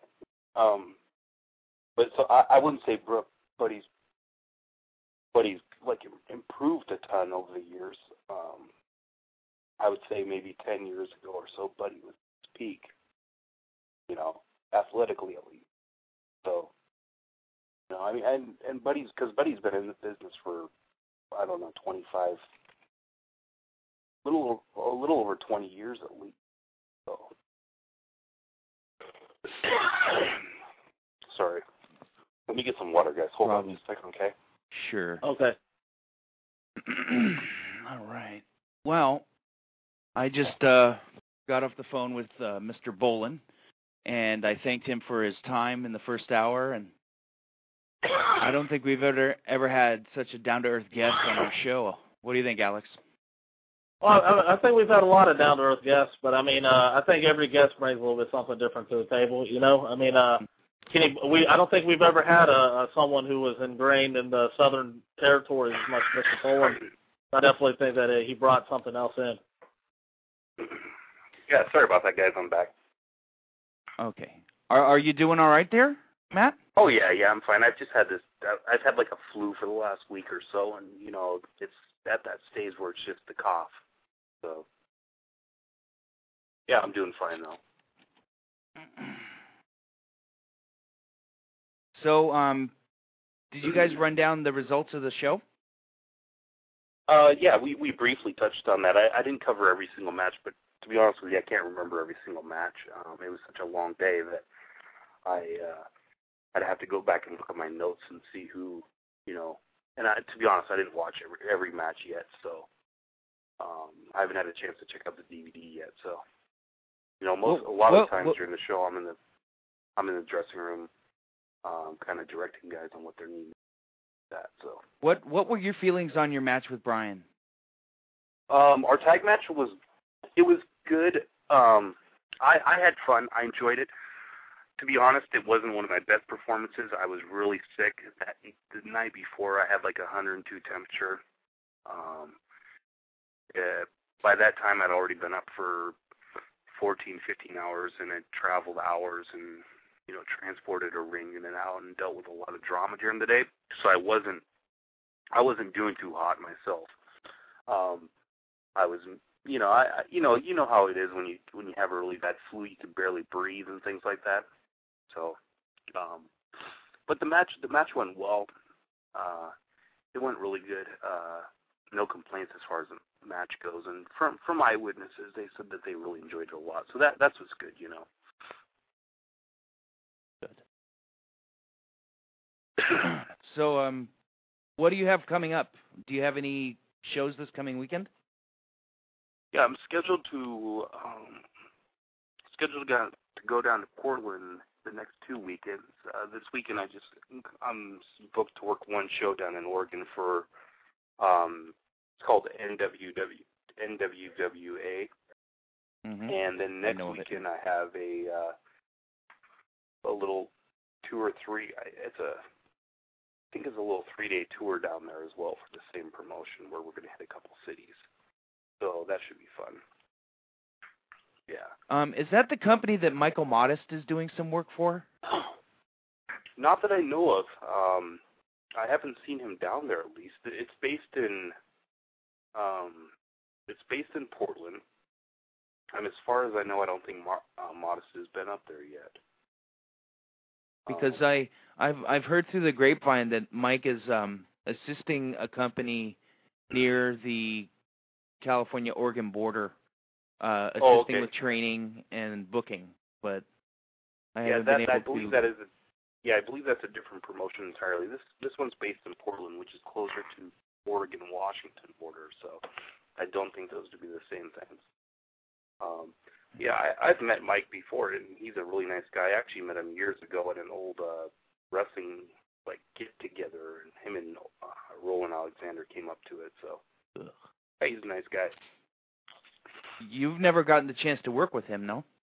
No, no, I haven't. It's always been one of those situations where you always you, you you're familiar with a lot of the same people, but you're never in the same place at the same time. You know. Mm-hmm. And is is Mata still working on a regular basis now, now, or is he just No. kind of uh, part time in it? Here and there, there and here. It's a shame because he's a hell of a talent. Oh yeah, definitely, definitely. I've always been a big fan of his. Even before he uh, started working in All Japan and, uh, or I'm sorry, Noah. Well, when I first saw him and met him in in 1997, um, I fell in love. I mean, he was just the kind of heel that that just grabs the crowd, and you know, Yeah. plus the guy can work. Oh yeah, definitely. knows what he's doing.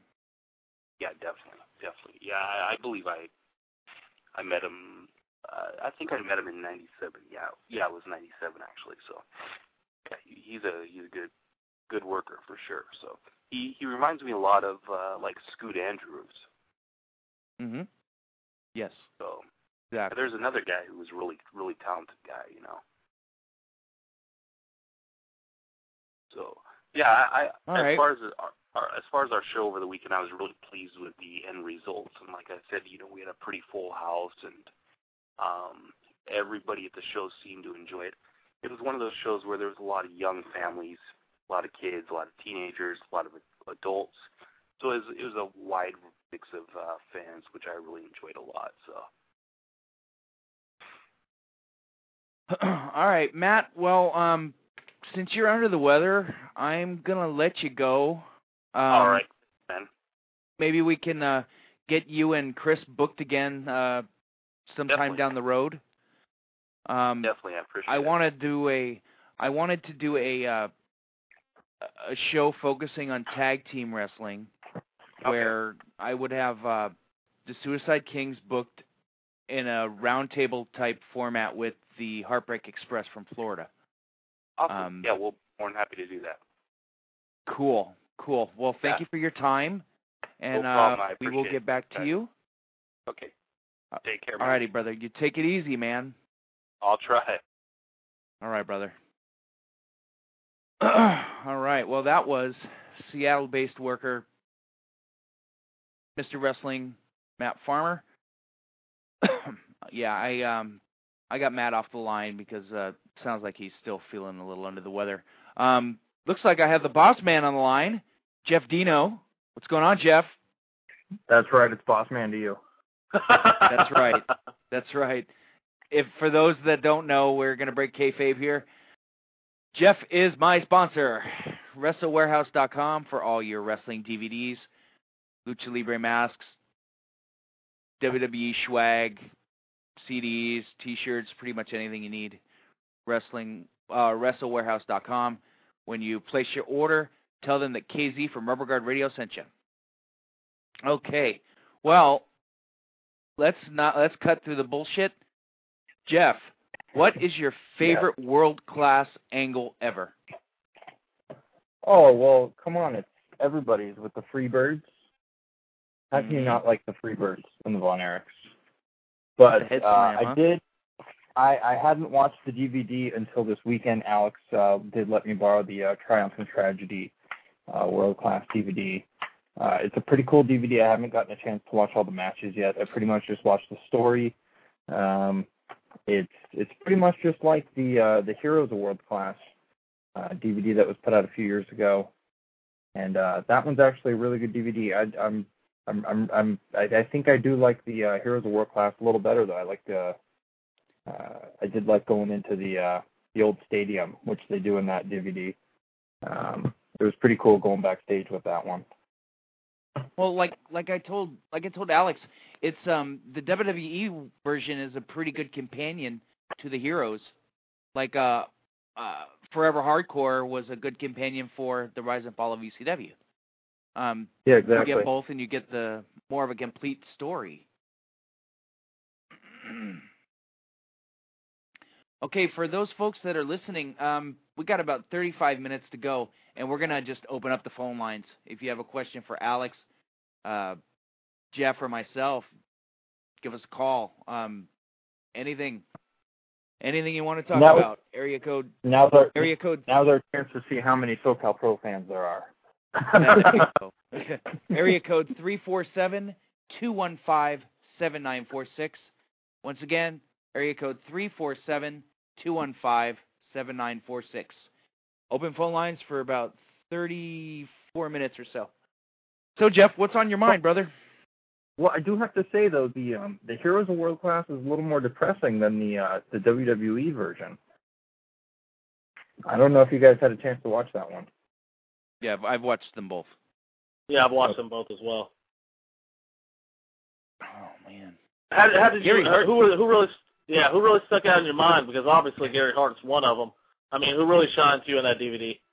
Uh, you know? In the new one, I really liked. Um, I liked seeing Bill Mercer. Um, just hearing his views on a lot of stuff was cool. Um, I did. I saw the uh, the um, the jacket that has uh, in memory of David. You know that the blue jacket.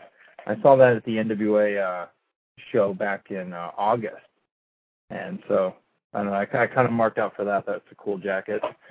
So, um, but other than that, it's it's a cool DVD. So it's definitely uh if you're a fan, go out and buy it. Or burn it like I'm gonna do to Alex's. Um, Jeff, before we get into anything else, um, I understand that you have a date booked up here for a wrestling convention in March. What was that date? Uh it's March uh March first, so if anybody's up there in the San. Francisco area, uh it's not in San Francisco, um, it's in Newark. And it's a wrestling uh I guess a fan fest type thing. Um it's With not gonna Hart. don't worry, it's not it's not gonna turn into the uh the Wrestle Fan Fest type fiasco. I went to one of these a few years ago. It's, um, there's uh, there's probably going to be about 20 stars that are going to be there during the day. Goes from uh, I believe it's eight o'clock or nine o'clock to about four o'clock in the afternoon, and then at 7 p.m. there's going to be a few matches, uh, wrestling show at night. And, And uh, some of the guys that are going to be there. What's that? The headliner will be Bret Hart. Uh, yeah, for signing autographs and meeting with the fans, there's going to be uh, Yeah. Bret Hart, Jim Neidhart, Hart Foundation. Uh, Jimmy Hart's going to be joining them as well. Uh, Harley Race. Uh, I know uh, Frankie Kazarian's going to be there. Uh, Eugene, Christy Hemigale, Kim, Miss Brooks. There's going to be a lot of people that are going to be there. Honky Tonk Man. Uh, so it's going to be, uh, there's a lot of people that are going to be there. So it's definitely going to be a show to go to. Um, it's in Newark. Uh, there should be some information that you can get on the Wrestle Warehouse uh, website. Just click Live Events on the top, and you'll be able to scroll down. There'll be a little bit of information. There'll be more posted pretty soon as as, as soon as I get it. You know. Are you uh, are you driving up or flying up? Uh, I'm driving up, so I expect you to be buying dinner that night, KZ. Hey, you know what, Alex? Why don't you jump in the car, dude? yeah, I, I invited Alex, so we'll see if Alex uh, comes along. Come up, March dude. 1st. It's a, it's a it's a Saturday, so it'll be um uh yeah, it's it'll be a, a whole day of wrestling. Like I said, it starts at I think nine o'clock and it ends at No. four. is at seven. What's that? You you guys you guys could actually crash at my pad if you like. You know, why pay for hotel? There you go, We'll play Now Fire Pro all night. I did invite you before, didn't I, Alex? What's that? I think I did invite you to this before. Oh, well, you just did. So uh, let me see if I can get off work. I'll, I'll roll up there with you.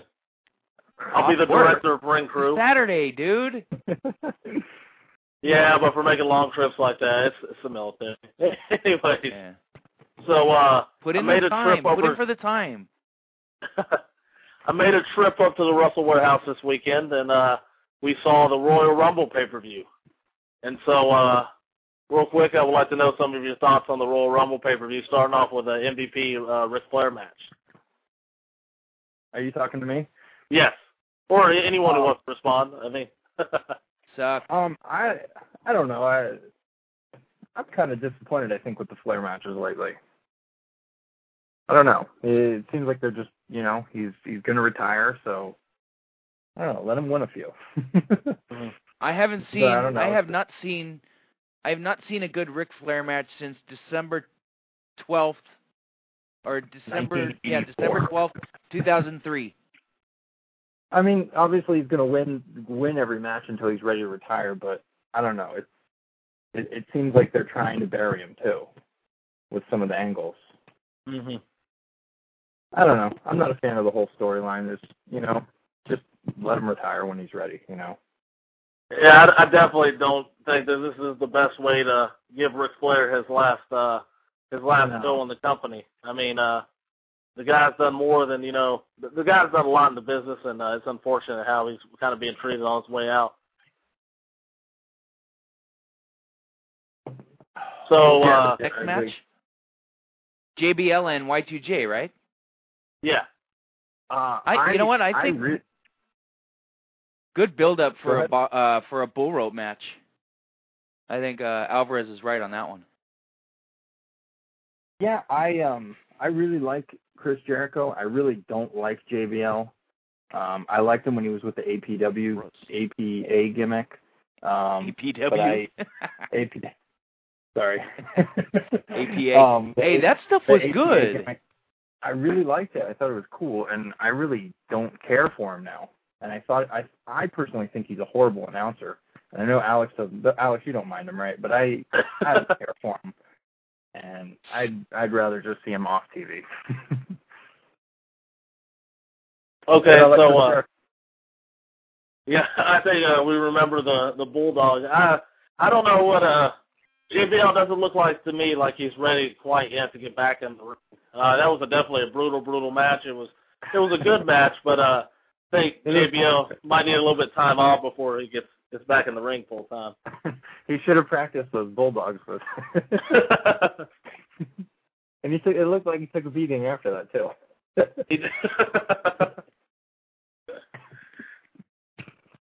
And then uh, the third match was uh, Rey Mysterio against Edge. Uh, what, what do you think about it? What you what do you think of that match? What I think about that match? Well, I mean, uh, you know, my opinions of Edge is uh, at one time I felt like he was the top heel, you know, uh, in the in the country, you know, for working for uh, WWE, and then uh, he went out to the injury, and then he came back, and then uh, I've not watched most of his current stuff when he's come back because I generally don't watch SmackDown, but I still was under the belief that, you know, he was still amazing, and then I, I watched that match, and it just seemed. uh it seemed like Rey's been off. I haven't really. It hasn't really seemed to me like Rey since his comeback has really been the the old Rey Mysterio and then Edge. I mean, uh, definitely it, it didn't it didn't really click that well for me. And then the Madison Square Garden audience, uh, they were going bizarre world on us like we were in Canada. They were cheering for uh, Edge and booing Rey, and they gave a weird dynamic to the match. And uh, I don't know. I just I, it kind of left me uh, underwhelmed. KZ, what did you think about the match? Um, it sucked. It sucked. Rey Rey I'd like, is I'd like to see. I'd, I'd really like to see Rey lose some weight though. well. You know what? Rey Rey isn't. He's not the guy that you know I fell in love with in '92 and '93. Oh, You know? definitely not. I mean, it, it's he's a shell of his former self, and it's sad. But I'm sure he's not really allowed is. to do half of the stuff that he's he's used to doing, and the people want him to see too. You know. True. You know, they kibosh a lot of moves that that a lot of guys want to do. You know. Mm-hmm. Well, I think he's he's too big to do anything. Well, that's what I said. You know, He's- I he's mean- double the size that he was a few years ago. What about that innovative move, now. the slide, the the, I mean, the just- front slide into the tornado DDT? That was that was horrible. I mean, just just go back just go back to some of the WCW stuff with the cruiserweight matches, and he was unbelievable. Him and Eddie Guerrero, him and Psychosis. Those are some of the best matches. mm-hmm. But Even anybody. He, I mean, he's double the weight now that he was, and I mean, he can't move around as quick as he used to.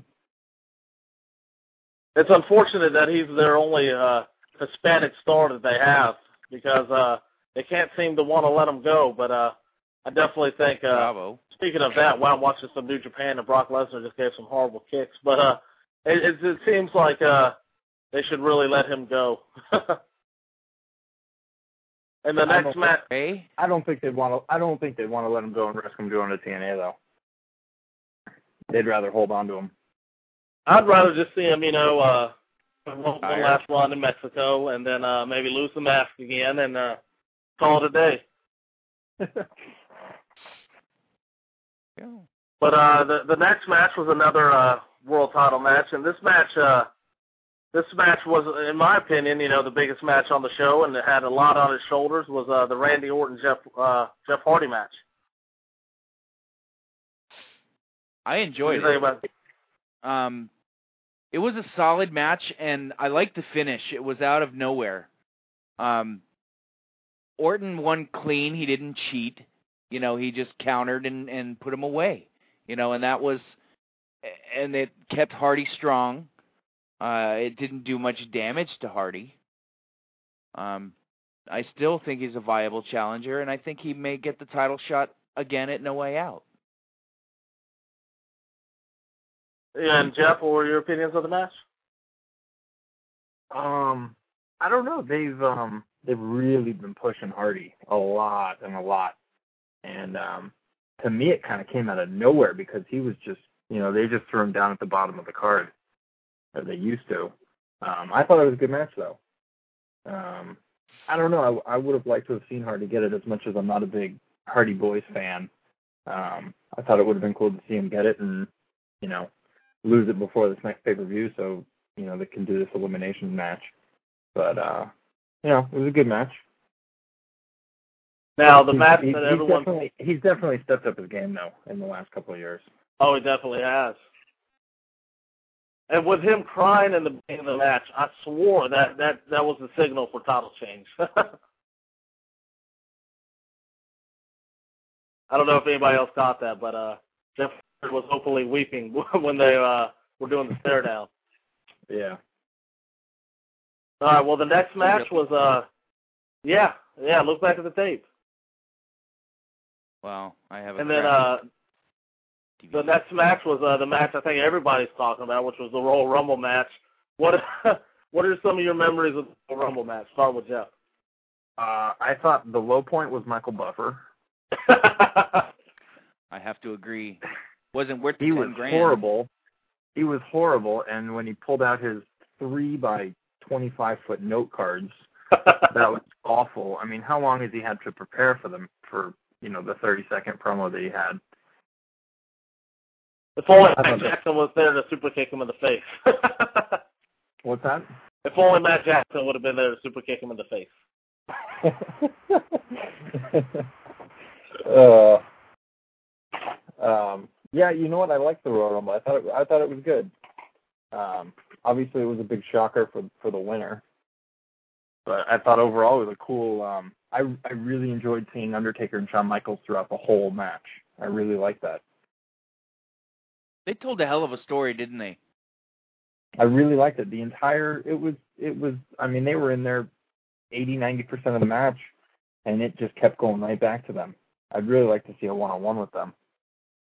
Well, they, I, I told Alex that that I had the feeling that they're gonna for Mania they're gonna book the Undertaker and Michaels, um, one more time. Why the hell not? You know, makes sense. Yeah. Now- what they did. I, I I'm I'm sure Shawn Michaels didn't like uh getting that kick from Hardcore Holly too. Oh, broken nose, I mean, dude. That's it was just a up. stomp to the face. He might have stiffed the wrong person on that move.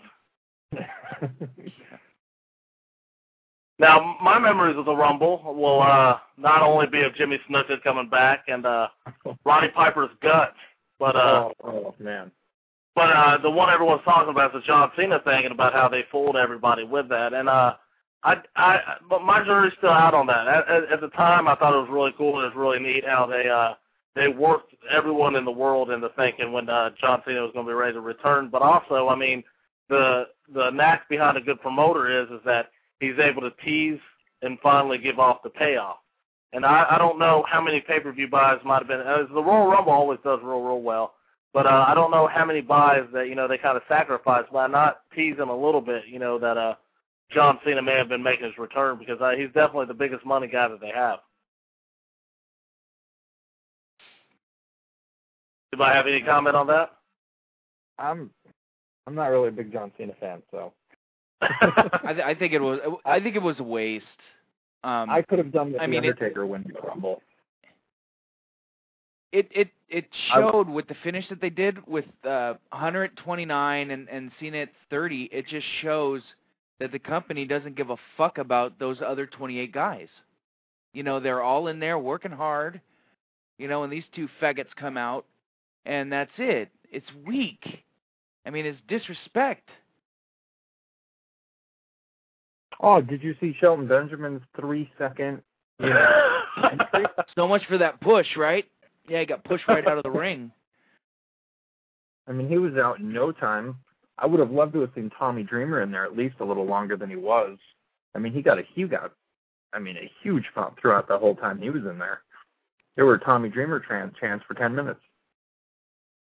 now on to of uh another one of our websites at wonline.com. They had a roll, they had four Royal Rumble pulls this year, and uh I was given number 30 by Bryan Alvarez after originally being number 16, and um so I'm winning the fourth World Rumble pool this year as I was the number 30 entrant, and uh, I sent in my shout out today. And not only did I plug uh, New Way Pro Wrestling, and I, I plugged the show Rubber Guard Radio, but uh also I laid down my challenge to Bryan Alvarez. Bryan Alvarez, I'm coming for you uh, in April, uh, sometime in the spring. I should be coming up to Washington to get some training from uh, Buddy Wayne, and then uh, one of my goals is to, to beat, and do the thing that Larry Sweeney's not been able to do, is that's beat Bryan Alvarez one through three in the middle of the ring.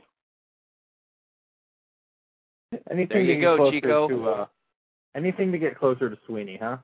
yeah. There you go, Chico. That's an open challenge. Are you I'm wearing your sure- Sweeney shirt?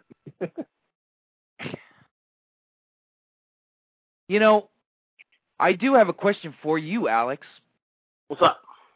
Do you see any similarities between Ted the Trailer McNaler and Larry Sweeney? Honestly, uh, to, to tell you the truth, I've not seen as much Ted the Trailer McNaler as I'd like to have. I bought the first couple of uh, Derby City episodes on the the, persi- the the persistence of Bryan Alvarez telling everybody they needed to check him out, and then uh, just on, I understand Derby City's uh, they need to make money, but I just think the DVDs are a little bit high priced for uh, my budget. But um, from what I've seen of Ted, I really really liked. I haven't had an opportunity to watch Bryan Alvarez Ted McNaler match yet. Um, I do need to watch that, but uh, it's kind of hard to turn off my New Japan stuff. But uh, uh, from what I understand, though, I mean, he's uh, he's uh, listened to the interview hour one with uh, Kenny Bolin. I mean, he's impressing a lot of people, so he's definitely a guy that I need to check out. Well, I I think that that he's going to not make it as a worker. I think he's going to really make it as a manager. Uh, kind of like the way Sweeney did, you know, with ROH. Well, you know, you know that's that's an unfortunate thing because when I used to get it, because uh, I first started getting to OVW when uh, Paul Heyman was booking it because it's, as I think everyone knows, Paul Heyman is probably my favorite booker of all time, and uh, I had to check out what he was doing in OVW.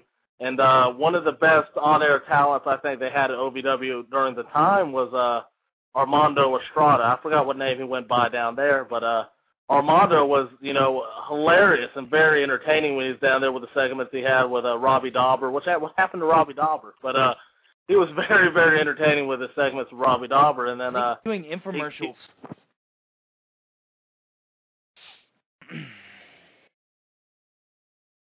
And then uh, was it's just unfortunate how they've uh, put away Armando because uh, I really think that he was a very, very uh, good package there with Umaga.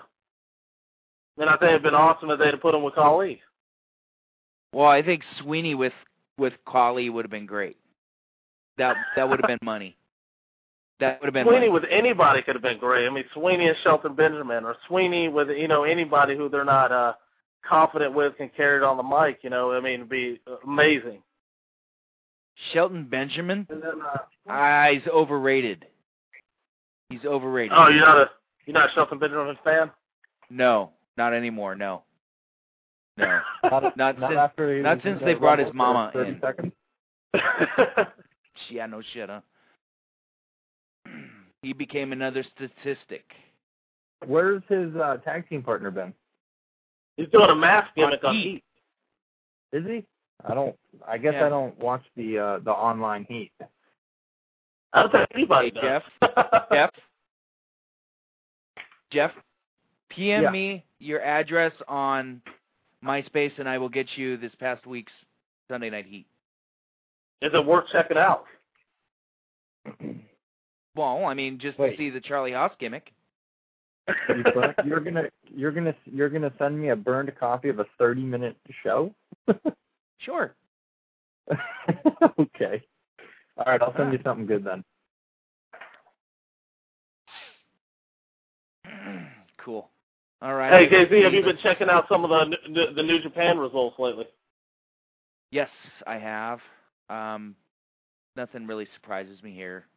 Um, they're they're doing a slow build up for uh, February 1st. Mm-hmm.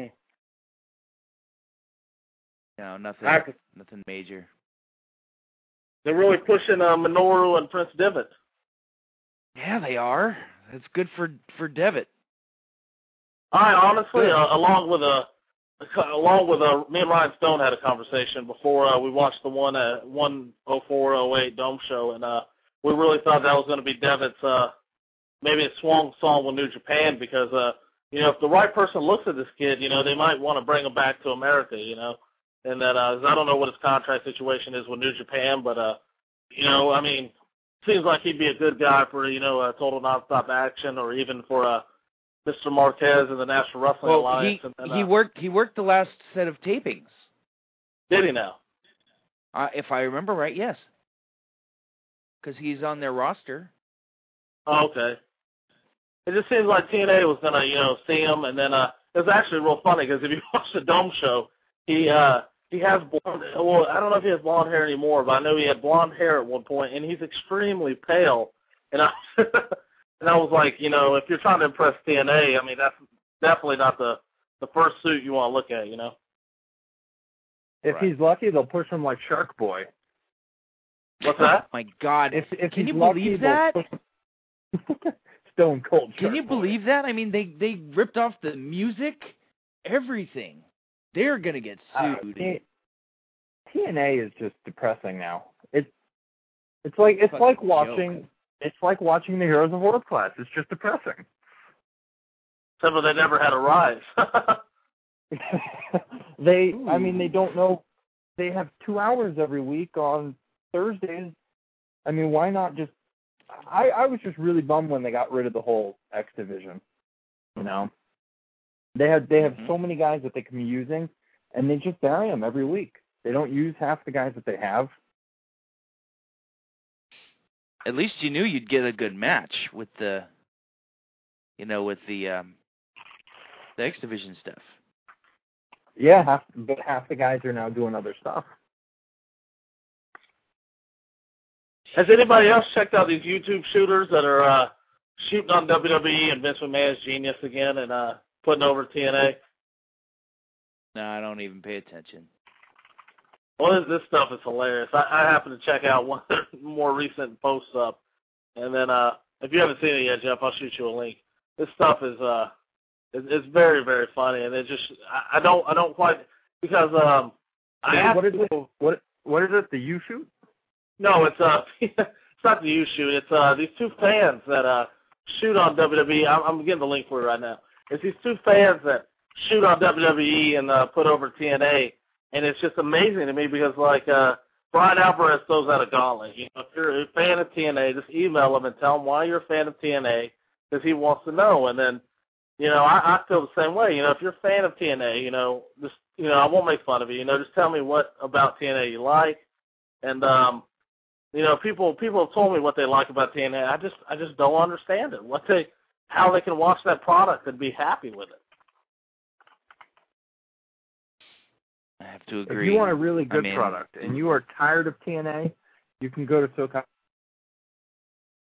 and you can buy real good DVDs at SoCalProWrestling.com. Better than TNA right now. Good job there, boss. Okay, back back back to the TNA talk. what are your feelings on I- TNA, uh, Mr. Casey? I I don't watch the product.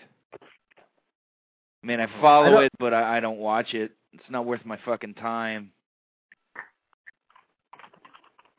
It's almost like You me know? with Heat. I didn't even know they were on online anymore.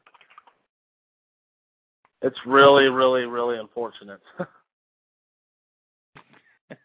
but uh WWE they had that big pay per view on Sunday. Where uh where do you see some of the things going toward No Way Out with the big elimination chamber? Um, you see, it's going to be a SmackDown one. I'm assuming. No, it's a Raw one. They announced all the guys on Monday. Oh, it is Raw. Well, wait a Jeff minute. Hardy, Jeff Hardy, Triple H, Umaga, um, JBL. yeah, JBL's in it. Jericho in there? Yes, Yeah, Jericho's Jericho. also on there. Okay, so I didn't watch Raw last night. Who? What title is uh, Cena going to challenge for? He's actually challenging Randy Orton in No Way Out. Wait So he's not even using word. his title match at Mania. He's using it a month earlier, Yes. which is like pointless to even have the Royal Rumble then. You know, they they threw this shit together at the last minute. You know, they wanted to work the fucking internet fans. Fucking bullshit.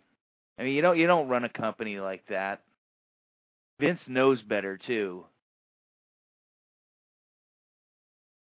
But now, speaking of a company who doesn't uh, work the internet fans, we got uh, a little under 10 minutes left.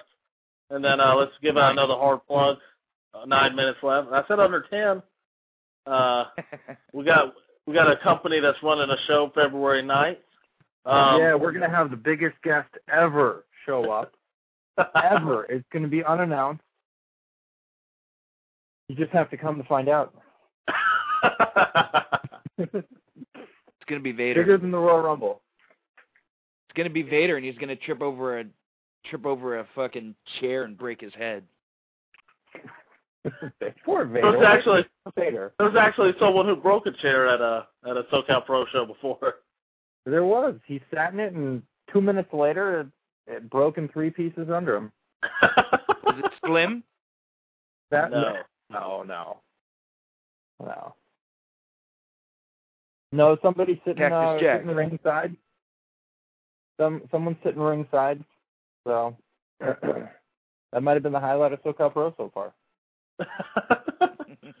so we checked out uh, LLI on Sunday. What are some of your thoughts on that, other than the greatness of Rey Bucanero? Rey Bucanero, I've never seen Alex mark out so much in my life. Oh, he's great, Uh, dude. Rey Rey Bucanero was awesome. He'll be back for LOII on uh, February 10th. I got to get a picture with him. That's in Oceanside uh, at the Show Palace. But the but the show on Sunday, it was a it was a really really good turnout for their first show. I th- uh, from what I was told, there was there was around 300 fans that showed up for that show. Uh, it's it's an awesome building. Um, uh, what'd you think of the building, Alex? Oh wow! Um, Jeff kept bringing it up, and I thought it was a good point. It looks like an old, uh, almost like an old studio kind of setup, but a lot bigger, but uh, like it an old- definitely. Everything's dark except the ring. There's a lot Yeah. of fog. Uh, It's a really good setting for wrestling. Um, they've got. Well, they have a lot of dances there, don't they? A lot of bands play there, so it's set Yeah, up for that. they do a lot of bands and, and a lot of music and and dances there, so that's what it's set up for. But it, it I don't know. I was there on Friday, uh, just scoping it out, seeing where uh, where everything was going to go, and the the wrestling definitely looks better there than the uh, than the dancing. yeah, the LOI show was real fun. Um, I might have to get you some CMLL with uh, Rey Bucanero in it because uh, he had a run with Ultimo Guerrero where they were just an awesome, awesome tag team. And uh, that was when I first developed my Rey Bucanero love. Yeah. Um, IVP Videos has a two disc Ultimo Guerrero and Rey Bucanero set. It's fucking awesome. Well worth picking up. It that's really good. Definitely worth picking up. And then uh, somebody who I don't know, you know, I wish I knew a little bit more on the guy, but uh, Rey Bucanero's partner that night was uh, the head trainer at the the LA Dojo, which is uh, Durango Kid. and Durango Kid, I mean, that guy can go. Good too. Wouldn't you agree, Jeff? Are we on? Yeah, it was. Jeff? I, that was the the that main event. There was the best match of the night. Um, I I, really liked that main event. I thought it was great.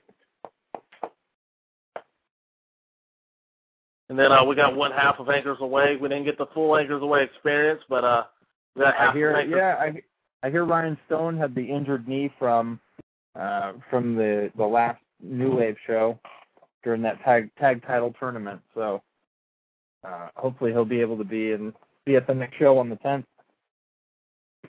Okay, now grace us this with show his, with his pants getting this- pulled down. this show that you guys went to on Sunday, this wasn't the dojo show, was it? No, it was um, This is an Oceanside. Wow, This is, Bucanero uh, worked Bucanero worked a double shot yeah, he did. because he yeah he headlined the LA Dojo show. Yeah, he Wow. I don't think he was supposed to be there though. did. but um he'll and he'll be back on the tenth too. Uh in Oceanside. yeah, it was uh, a- a promotion uh, ran by a guy named Oscar, and uh, he runs LLI, which is right now is the only uh, lucha libre we have in San Diego, which is really unfortunate because for a while, uh, Funny. Jeff would probably say this better than I could, but I think some of the best wrestling out of San Diego, though some of the only wrestling out of San Diego, was uh, the lucha companies, and then uh, LLI's taken a couple of hiatuses, and uh, hopefully they really found something with the show palace to where they can start running regularly again.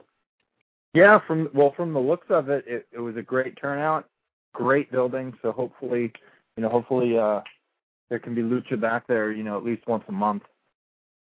Hey Jeff, Yes. how about getting Rey Bucanero booked for a SoCal Pro Wrestling show? Uh sure. You never know. Bucanero If he- if and coming- Adam Pearce, I think he- would be fun.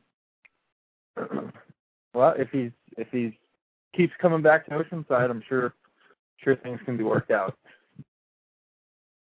There we So go. I mean he's Just for he's you, obviously Alex. doing a lot just for you, Alex. I, I'm telling you. For my birthday, I want you to book uh, Hiroshi Tanahashi. Okay. I'll do that too. All righty, gentlemen, we're coming down to the three minute mark. So uh let's get in those plugs. Alex, you're first. Okay, uh, my MySpace, www.myspace.com backslash CM Saint. Um, find out uh, how nothing is going on in the world of Alex Saint. How uh, you might find out about some shows that I'm setting up rings at, or uh, the, the new wave shows that I work, and uh, LLI shows that I help with the merchandise table, and uh, add me as a friend. And I got www.newwaveprowrestling.com. Um, I, we're not the premier wrestling company in San Diego. Jeff stole that title, huh? We're uh, Yeah, we're- you we're owe me ten you owe me ten dollars now, I trademark it now. well, I'll I'll I'll take care of Jeff's plugs. Uh and the, SoCalProWrestling.com.